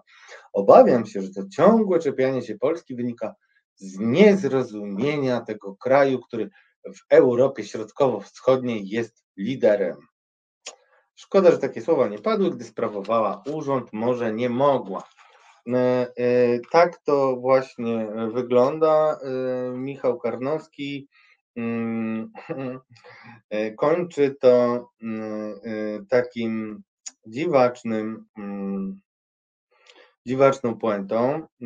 Jeszcze e, jeden na koniec. Cytat po wybuchu wojny punkt ciężkości politycznej kontynentu przesunął się w kierunku Warszawy, oczywiście nie sam, ze znaczącym udziałem polskich elit rządzących Polską elit. E, to premia za konsekwencje, odwagę, jasny plan, ciężką pracę. Tego nie da się znieść podkręcaniem ataków za pomocą wpływów w mediach i w totalnej opozycji. Naprawdę, jak się nie opamiętają, za chwilę zostaną sami. W Waszyngtonie, jak usłyszałem, dobrze czytają sondaże, a w Berlinie tylko wstępniaki w niemieckich portalach. No, jak słuchasz tylko TVP, to co tutaj się drodzy Państwo, dziwić. Jeszcze jeden urokliwy tekst e, damy, która, e, która jest damą. Mm, damą prawicy, pani Dorota Łosiewicz, była dziennikarka faktu, a też gwiazda takiego programu. No, jednak Polak katolik, ale słuchajcie, 124 głosy to naprawdę jest mało. Rozumiem, że Was nie rozpieszczaliśmy ostatnimi relacjami na żywo, ale ciągle mnie to jednak zastanawia. Mąka jak papierosy. Słuchajcie. E, Dorota Łosiewicz bardzo się zmartwiła, ta e, publicystka nieznana szerokiemu gronu e, czytelników, bardzo się zmartwiła mąką. Mąką robakową, jak to oni mówią. I pisze o ustawie antyrobakowej autorstwa i jeszcze Solidarnej, a niedługo suwerennej Polski. I pisze tak. Unia Europejska zezwoliła na stosowanie mąki ze świerszczy do produkcji chleba, ciastek czy pizzy. Baba, baba, przepisy weszły w życie 24 stycznia. Nowe przepisy od początku wzbudzają moją niechęć. Po pierwsze, po serii afer, w które byli zamieszani różni brukselscy urzędnicy różnych instytucji i szczebli, kołacze się we mnie podejrzenie, że jeszcze kiedyś poznamy kulisy tego zachwytu nad mąką ze świerszczy i może się okazać, że ktoś dał, a ktoś przytulił jakieś okrągłe sumki, skoro mamy tyle szumu z powodu tylko jednej firmy, bo wcześniej było o tym, że jedna firma z Wietnamu to robi. Jest też silne lobby, któremu zależy na osłabieniu tradycyjnego rolnictwa i tradycyjnej żywności. Matko święta, no majstersztyk, jeśli chodzi o y, Polexit News. Wszystko się tutaj zmieści. No i dalej jest zachwyt, znaczy, bo to są ci źli, to wiadomo, y, ci źli i jeszcze obrzy, obrzydliwie y, lansujące obrzydliwe robakowe produkty. I tak, e, dlatego przyznam, że poczułam ulgę, gdy okazało się, że włoski rząd podpisał cztery dekrety regulujące kwestie mąki pochodzącej z owadów takich jak świerszcze. Ble, ble, ble. Pomysł w Polsce szybko podchwycili polscy solida politycy y, Solidarnej Polski. Ustawa antyrobakowa, zgadnijcie, kto to mówi od razu. Ustawa antyrobakowa autorstwa Solidarnej Polski zakłada umieszczenie na opakowaniach czytelnej informacji o tym, czy dany produkt zawiera tak zwane unijne dodatki robaczane. Polacy muszą mieć prawo do tego, aby sami mogli świadomie decydować o tym, czy chcą spożywać żywność z robaków, czy też zdrową, tradycyjną polską żywność. Kto to mówi? Znacie ten styl. Na koniec Liczę, a no i generalnie chodzi o to, że oni chcą oznakować takie produkty, podobnie jak się oznacza y, na paczkach papierosów szkodliwość tytoniu. Kowalski, Grzegorz Zaleski oczywiście zgadł.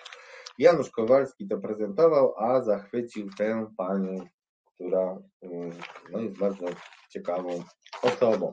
Jeszcze na sam koniec, żeby dać Wam szansę po, podgłosować y, więcej, chciałem jeszcze Wam pokazać zacną katolicką, 133 głosy słabiutko, no, ale no zaczęliśmy trochę później. Zaczną, za, zacną sprzed tygodnia okładkę, bo w tym tygodniu już jest na pełnej, dobrze, no płyniemy, dmuchamy pełną parą w żagle Konfederacji, to już nie ma wątpliwości. Jak chcecie, to, to jeszcze raz wrzucimy wam okładkę sprzed tygodnia, żebyście nie mieli wątpliwości.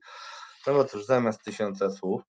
A tutaj, drodzy Państwo, jest jak nas korumpuje Bruksela, radni z Zamościa już nie bronią arcybiskupa Jędraszewskiego. Kolejne samorządy ulegają szantażowi Unii Europejskiej. Bije na alarm. E, bije na alarm. E, nominat mm, dzisiejszy. Mm, nominacja e, nominacja od, dla, ode mnie dla Pawła Lisickiego. I to właśnie jest temat tygodnia. Tam e, niejaki Paweł Chmielewski pisze pieniądze za uległość. Bruksela naciska na, na samorządy. E, I co tam, drodzy Państwo, czytamy? No, czytamy, że coraz częściej radni odwołują uchwały, które sprzeciwiały się ideologii LGBT. Motywacja jest jasna, chcą dostać pieniądze z UE. Rząd oficjalnie nie zajmuje żadnego stanowiska, ale działacze PiS skutecznie co robią?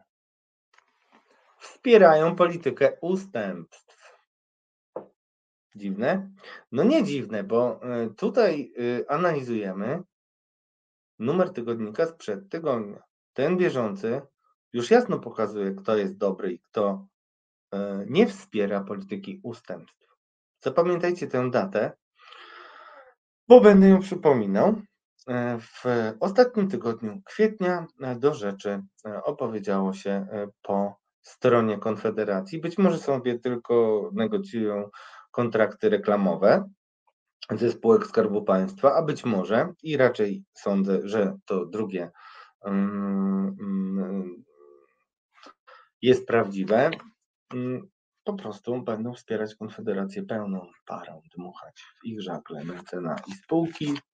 Zresztą w tym numerze obecnym jest też wywiad z Robertem Winnickim na przykład i tak dalej, i tak dalej, a słowa nie ma o Robercie Bąkiewiczu, który ma być taką koncesjonowaną narodową frakcją bijącą się tym razem już nie fizycznie, ale politycznie z Robertem Winnickim. No i cóż, mm, na koniec, mm, na koniec tak, e, ostatni fragment tego tekstu, e, już wśród tytuły, naprawdę to są takie jakby steki, ale też piramidalne bzdury czasami mm, w tych dłuższych tekstach do rzeczy, że pozwalam sobie tylko takie najbardziej ekstremalne wybijać. No i walka z uchwałami w obronie rodziny i przeciwko LGBT Walkę z uchwałami prowadzi również Rzecznik Praw Obywatelskich, mm, który w następnym, w następnym tygodniu jest głaskany. Kij i marchewka, być może, mm, przypadek, być może. Uzależnianie Polski od pieniędzy Unii wiąże się z naciskami na rezygnację z polskiej tożsamości. Nie wiem, czy widzicie ten tytuł. I mm, puenta taka. Te sprawy można bagatelizować jako drugorzędne, ale w długiej perspektywie przecież to właśnie one decydują o rozwoju. Prosty przykład wzięty z jednej z najbardziej dziś palących dziedzin. W jaki sposób rozbudowujemy wojsko, jeśli zgodnie z unijnym paradygmatem będziemy umacniać antyrodzinną narrację otwartą na LGBT i aborcję, a wrogą wobec wielodzietności? Dzieci szkodzą przecież klimatowi. Taki żarcik. E, oczywiście w żaden, w żaden w żaden sposób nie zbudujemy wojska, to ode mnie, żeby Państwo zrozumieli, bo nie będzie kandydatów nie tylko do ochotniczej, lecz także do zasadniczej służby, jeśli chcielibyśmy ją przywrócić. Rozumiecie, y, jak to oni mówią, y, narracja otwarta na LGBT spowoduje, że, mm, no, że dzietność w Polsce się poprawi.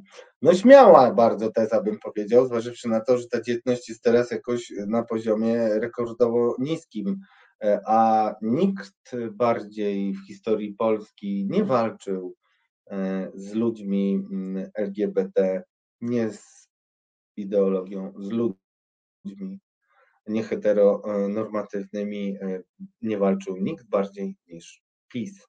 Nikt. Obrona tożsamości opartej na naturalnym porządku i chrześcijaństwie nie jest zastępczą polityczną nawalanką, ale rdzeniem budowy stabilnej przyszłości.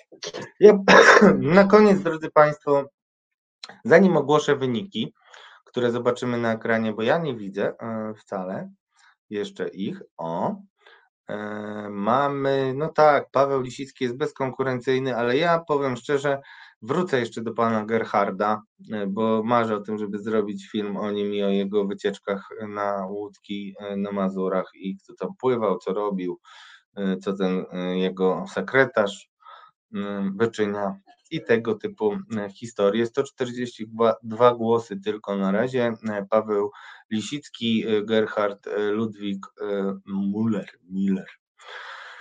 Okej, okay, tak to na dziś wygląda. A ja poproszę jeszcze koniecznie, mm, koniecznie naszego drugiego Macieja, żeby Wam wrzucił jeszcze linka do link do petycji. Y, zachęcam Was y, jeszcze raz do jej mm, poparcia. Mm, na razie mamy 135 osób, ale mm, no cóż, początki zawsze są najtrudniejsze, e, ale dostałem parę naprawdę poruszających informacji, dlatego do tego wracam.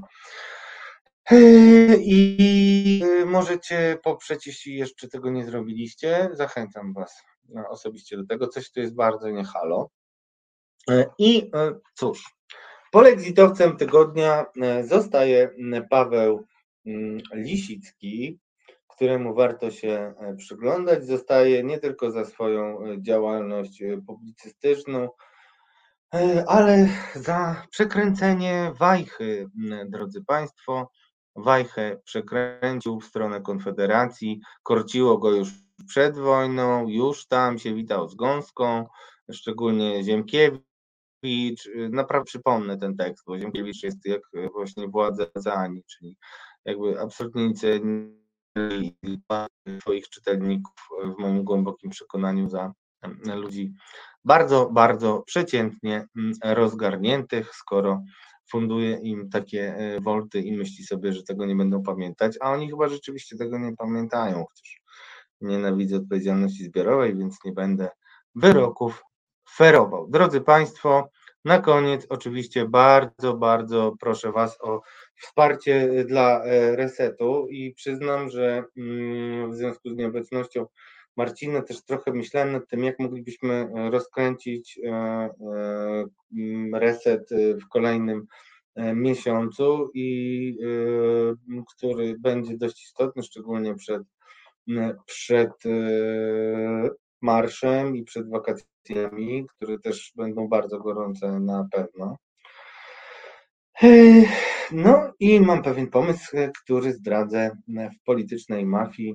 Już w środę wracam do Państwa i zapraszam. Pamiętajcie oczywiście, że bardzo brakuje nam patronów. Słyszałem, że niektórzy patroni wypadli z projektu Skok Wołomin, który jakoś nie może e, się e, zakończyć, a mam nadzieję, że większość e, z Was obecnych tutaj na tym forum może zagwarantować, że my z naszych obietnic się wywiązujemy na bieżąco, a zarówno moja skromna osoba, jak i Marcin Celiński, Tomasz Piątek, Piotr Szumlewicz i nasi też nowi koledzy, mm, jak Piotr Najsztub, którego program z piątku bardzo Wam serdecznie polecam, 17.30. Moim zdaniem wciąż jeszcze nie mm, wystarczająco nagłośniony. To, jest, to są rzeczy, które na pewno się nie zmienią, ale być może będzie więcej nie powtórek, ale nagrywanych rzeczy, przynajmniej jeśli chodzi o mnie i bardzo Was proszę, żebyście, y, y, żebyście mm, no, przyjrzeli się te, takiej mojej propozycji już y, od następnego tygodnia być może praktykowanej. Nie chodzi mi o to, żeby nie robić w ogóle programów na żywo, ale, ale żeby robić takie powiedzmy programy hybrydowe, dlatego że E, największą moim zdaniem wartością jest oczywiście regularność i stałość. E, wartością jest możliwość dyskusji, z tym, że e, w związku z tym, że staramy się poszerzać ciągle nasze zasięgi, a ostatnio no, spoczęliśmy trochę, ja zawsze chcę więcej, chciałbym większych wzrostów, bo reset staje się jeszcze ważniejszy w kontekście tego, o czym e, rozmawiałem z Państwem odnośnie koncesji, e, których e, groźby zabrania się pojawiają i tak dalej, i tak. Mm, bardzo chciałbym z Wami o tym porozmawiać. Bożena Breczko ma słuszne pytanie na, o celową zrzutkę, czy zaproponujemy. Ja już bym zaproponował bardzo chętnie, ale jesteśmy demokratyczną E, strukturą i jeszcze nie rozmawiałem o tym z Marcinem, z Tomkiem. E, mam pewien pomysł, bo e, też chciałem Was z tego miejsca przeprosić za to, że nie udawało mi się w ostatnich tygodniach pociągnąć jednocześnie dwóch programów, bo jest to naprawdę wyjątkowo trudne, a też bardzo się cieszę z popularności politycznej mafii, z gości tam przedstawianych i z tematyki Będę się starał e, i tego właśnie szukam. Szukam, e, drodzy Państwo, zarówno e, chętnych ochotników, stażystów do tego, żeby pomóc nam pewne treści dalej popularyzować. Mm, czy reset może być OPP? No chciałbym, żeby reset był OPP, ale to też wymaga pewnych działań, które trudno nam jest jedno, trudno było nam E, trudno było nam e, wdrożyć, bo jesteśmy cały czas na pierwszej linii. E, jak pewnie wiecie, wielu z Was o rzeczach, które mówiłem, potem słuchało w mainstreamowych mediach. Dagmara Adamiak, która była u mnie w politycznej mafii dwa tygodnie temu, teraz jest w Onecie i wszędzie reklamowana. Eliza Rutynowska niedługo wróci jako prawniczka. To wszystko mnie bardzo cieszy, to wszystko jest możliwe dzięki Wam. Widzę, że zaraz zegar wybije 21, więc muszę się żegnać. Zapraszam Was na niedzielę na program e, Marcina, na 17.30 e, w piątek na Piotra e, Najsztuba już jutro. Bardzo, bardzo polecam. I na koniec, cóż, moja skromna osoba zaprasza Was na polityczną mafię za tydzień. Życzę Wam, e, życzę Wam miłej majówki i życzę Wam, e, żebyście się nie poddawali. Bardzo dziękujemy Wam za wsparcie. Te miesiące będą kluczowe i bardzo, bardzo Was proszę, żebyście e, stawiali dalej na reset. Dobranoc, to było bez wyjścia. Do zobaczenia.